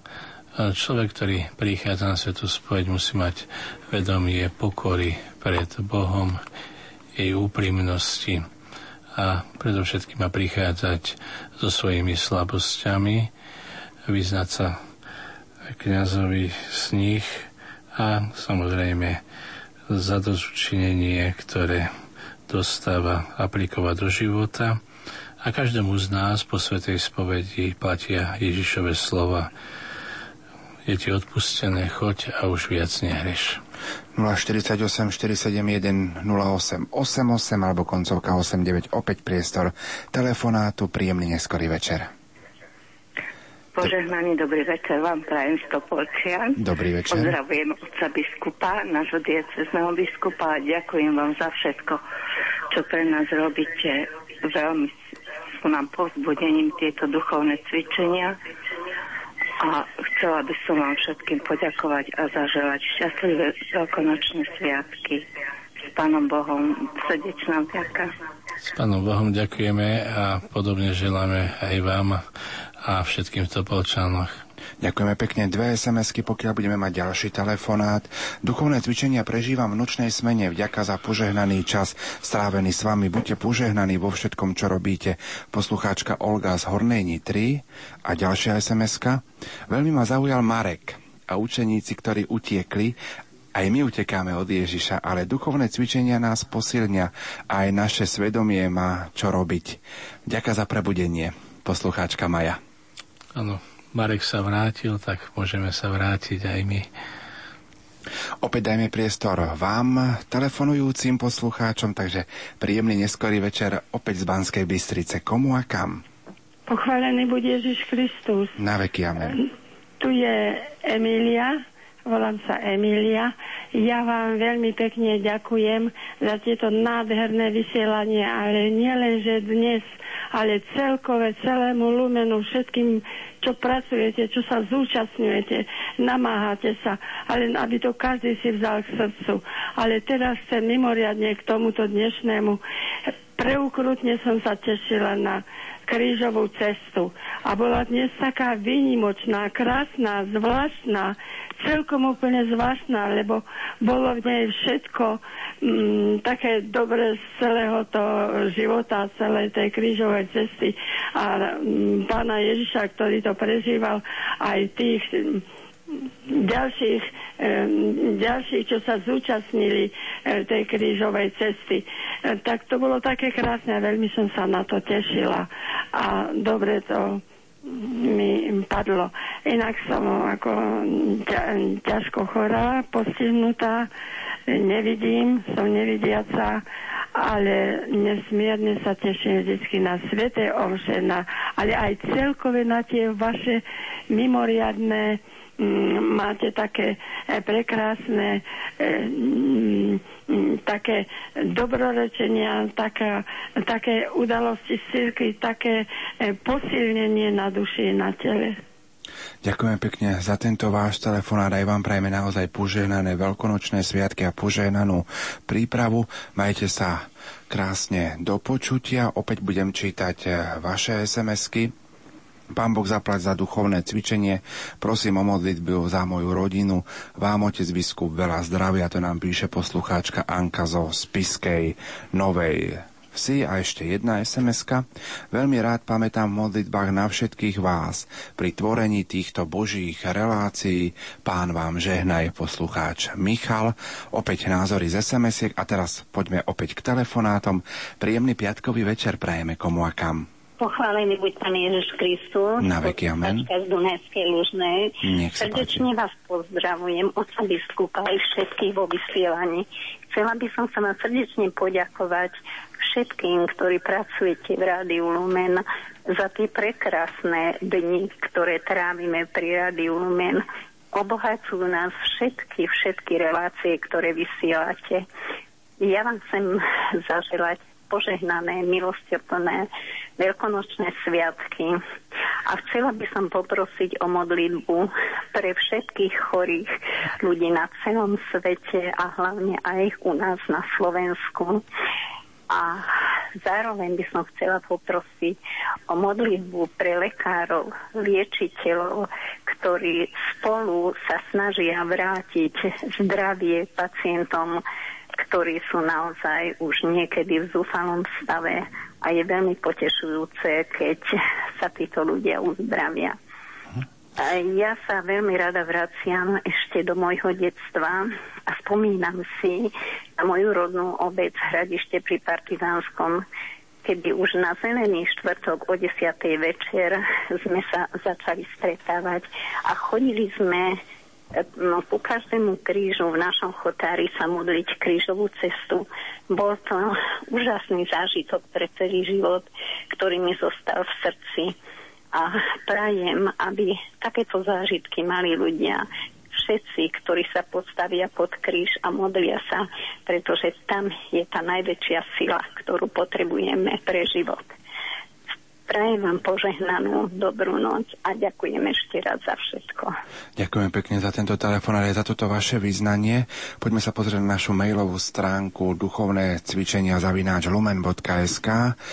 Píše nám poslucháčka Mária Strenčína. Veľmi ďakujem dobrému pánu Bohu za vás, otec biskup. Teším sa, že ste prijali pozvanie, aby ste nás obohatili všetkými úžasnými úvahami, plnými Božieho ducha. Dnes som sa ponáhľala z návštevy v nemocnici, aby som stihla krížovú cestu a celý ďalší program, ktorý počúvam popri opatere mojej chorej maminky. Aj spolu s ňou a už sa teším na zajtra, lebo naozaj moja duša dobrorečí pánovi za toto všetko, čo pán pripravil pre nás. Musím vám povedať, otec biskup, že som sa veľmi potešila hneď vtedy, keď som počula prvýkrát, že práve vás si pán pozval za exercitátora, práve nášho oca biskupa z našej diecézy, prosím zároveň o modlitby za celú našu rodinu. Sme skúšaní chorobami, ale dúfame, že budeme uzdravení. Veď po Golgote prichádza hráno vzkriesenia. Ja pánu Bohu verím, že sa ho dočkám. Poslucháčka Mária Strenčína. Je to pekný prejav vašej živej viery, ako chápete aj vašu situáciu a vďaka aj vám, že využívate prostriedky na to, aby ste v tejto krížovej ceste alebo na jej úseku neostala sama, ale kráčate spolu s Kristom a s jeho milosťou. Želám vám, aby ste mali vždy dostatok sily a aj nádeje, ktorá vedie ku Kristovmu skriesenému a oslávenému hrobu. 23 hodín 47 minút. Dajme opäť priestor, eh, milí priatelia, ďalšiemu telefonátu. Takže príjemný neskorý piatkový večer prajeme z Banskej Bystrice. Komu a kam? Tu je... Tak to môže hovoriť. Nech sa páči, ste vo vysielaní, počúvame okay. vás. No, ja, ty Oravské vesele z Oravy pozdravujem tiež vás všetkých a ďakujem za všetky, všetky ozaj také obohatenie, či už teraz pri týchto a potom aj Radio Lumen. Veľmi rada počúvam Svete Omše a iné, iné. Možno od e, začiatku roka, neviem, či 10 by som napočítala dní, že som vás nepočúvala, tú Svetu Omšu. No, mám veľkú radosť ísť teraz týchto No. A teraz by som sa chcela ešte obrátiť na pána biskupa. Nech sa páči. No, v roku 1947 až 1965 som pracovala v Oravskom veselo, v Oravskej lesnej, čiže susednej obci s vašim rodiskom. Viete, ako to bolo vtedy. Sme cestovali, keď sme sa chceli dostať niekde až do Žiliny alebo na Ostravsko tak sme museli ísť alebo peši, alebo koňom, takže nás podviezli do Bystrice starej a tam sme mali takéto spojenie. Takže vždy si na vás spomínam, keď niečo také, že či knihu siahnem po vás, teraz ste viac razy hovorili do rádia, že idú byť tie No, aby sme sa za vás modlili, aj to som urobila. Ale často si na vás spomínať, na vaše knihy, napríklad, o, čo som dostala ako členka spolku svätého Vojtecha, kde ste písali o svetých. A tam som sa dočítala aj to, že je blahoslavená Jana a mňa moji rodičia pokrstili ako Johana a potom ma začali volať Jana ľudia. Tak teraz neviem, kde patrím, ale 24. mája je teraz blahoslavená Jana podľa toho, ako ste písali v tých knihách. Môžete si ju naozaj uctievať a ďakujem veľmi pekne za vašu milú spomienku i za vaše modlitby. Nech vás Pán Boh požehnáva. Pozerám do našej mailovej adresy. Pozdravuje vás Petra z Viedne. Veľmi rada počúvam Rádio Lumen cez internet. Toto predveľkonočné obdobie sa snažím prežívať intenzívnejšie. Aj vďaka Rádiu Lumen deti spia a som rada, že vás môžem počúvať a zúčastniť sa na duchovných cvičeniach. Prosím o modlitbu za celú rodinu. Pozdravujem všetkých poslucháčov žijú žijúcich v zahraničí a hlavne kňazov a všetkých, bez ktorých by Rádio Lumen nebolo tým, čím je. Ďakujem pánovi za všetko, čo mi v živote daroval. To bola poslucháčka, ktorá nám písala z Viedne, poslucháčka Petra, takže ďakujeme aj za tento mail a dáme priestor poslednému telefonátu v dnešnej relácii. Takže máme telefonát, Peter nám signalizuje, že máme, takže príjemný neskorý večer komu a kam. Pochválený Pán Ježiš Kristus, volá Mária z farnosti Žemberovce. Nech sa páči. Pozdravujem vás túto neskorú hodinu. Som vďačná za duchovné cvičenia. Chcem poďakovať vám všetkým, ktorí prispievate k ich priebehu. Sú pre mňa obohatením a prispievajú mi v prehlbení mojej viery. Prosím vás o modlitby za moje deti, aby našli cestu, ktorá vedie do nebeského kráľovstva. Mhm. Ďakujeme pekne za váš telefonát, pani Mária. Do Žemberoviec ešte prajeme požehnaný požehnaný večer. Poďme sa ešte pozrieť do našich SMS-iek. Pán Boh zapla za vaše pozbudzujúce duchovné vedenie v tomto vrcholnom pôstnom období, ktoré je balzamom pre dušu. To nám píše Žofia z Bardejova. A ešte dajme jednu sms ktorú nám napísal Jaro z Prešova. Pánu Bohu za duchovné cvičenia, vďaka otcov biskupov, za prednášky o našich vierozvescoch, aj za dar jednoty, ako to v Prešove povedal Jan Pavol II. Tu sa západ stretáva s východom, latinský obrad sa stretáva s byzantským. To nám napísal poslucháč Jaro z Prešova. Otec biskup, čas sa naplňa, blíži sa 24. hodina, pokiaľ si my pripravíme pripravíme a predstavíme poslucháčom na sobotnejší program, čo by sme odporúčili a poradili našim poslucháčom, ako prežiť možno zajtrajší deň do tej večer 18. hodiny, keď sa spolu stretneme vo vysielaní Rádia Lumen. Je to posledná sobota pred Veľkou nocou, tak určite v našich rodinách eh, budú posledné úpravy, veľké upratovania a chystanie sa na tieto krásne sviatky. Mnohých to privedie určite aj do prírody. nech už budeme čokoľvek robiť, robme to z lásky k Pánu Bohu a k ľuďom, medzi ktorými žijeme a pre ktorých to robíme. A samozrejme spájajme túto službu lásky aj myšlienkou vďačnosti na Ježiša Krista, ktorý za nás obetoval svoj život, aby nás vykúpil. A prosím aj o tichú modlitbu za nás, lebo vy predovšetkým poslucháči vytvárate to duchovné fluidum, aby mm, sa milosť Božia aj tu zo štúdia dotkla srdc mnohých a aby sme boli takto obohatení. Teším sa na zajtrajšie stretnutie. Ešte jeden mail. Pozdravujem vás Anglicka. Ďakujeme otcovi biskupovi. Je to úžasné rádio Lumen. Počúvame často vďaka. To bol mail, ktorý nám prišiel na našu mailovú adresu duchovné cvičenia zavináč lumen.sk. Priatelia, my vám v tejto chvíli ponúkneme aj našu upútavku na zajtrajší program, ktorý máme pre vás pripravený.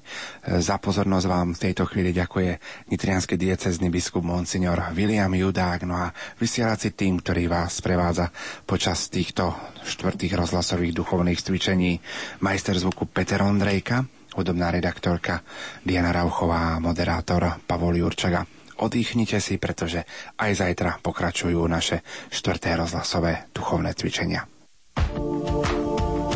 V sobotu večer pred kvetnou nedeľou vyvrcholia v Rádiu Lumen štvrté rozhlasové duchovné cvičenia. Slovo má nitrianský diecezny biskup William Judák. 18. je sveta Omša, to už bude z kvetnej nedele, kde nasleduje modlitba bolesného rúženca a opäť v relácii od pol 9 Začneme eucharistickou adoráciou, nasledujú opäť úvahy, pokračovanie a kontakt s poslucháčmi. Píseň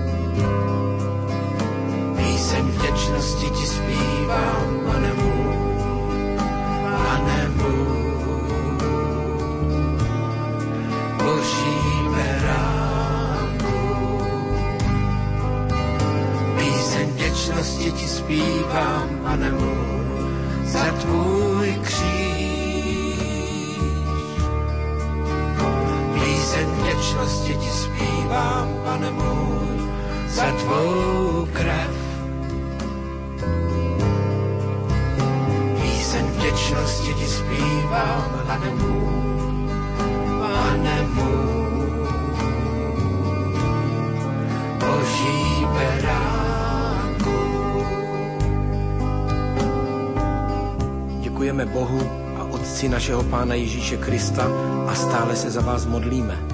Neboť jsme slyšeli o vaší víře v Kristu Ježíši a o lásce, kterou máte ke všem svatým, kvůli naději, která je pro vás uložena v nebesích. Poté jste již dříve slyšeli ve slově pravdy, v Evangeliu, které přišlo k vám tak jako i na celý svět a nese ovoce, jako je tomu i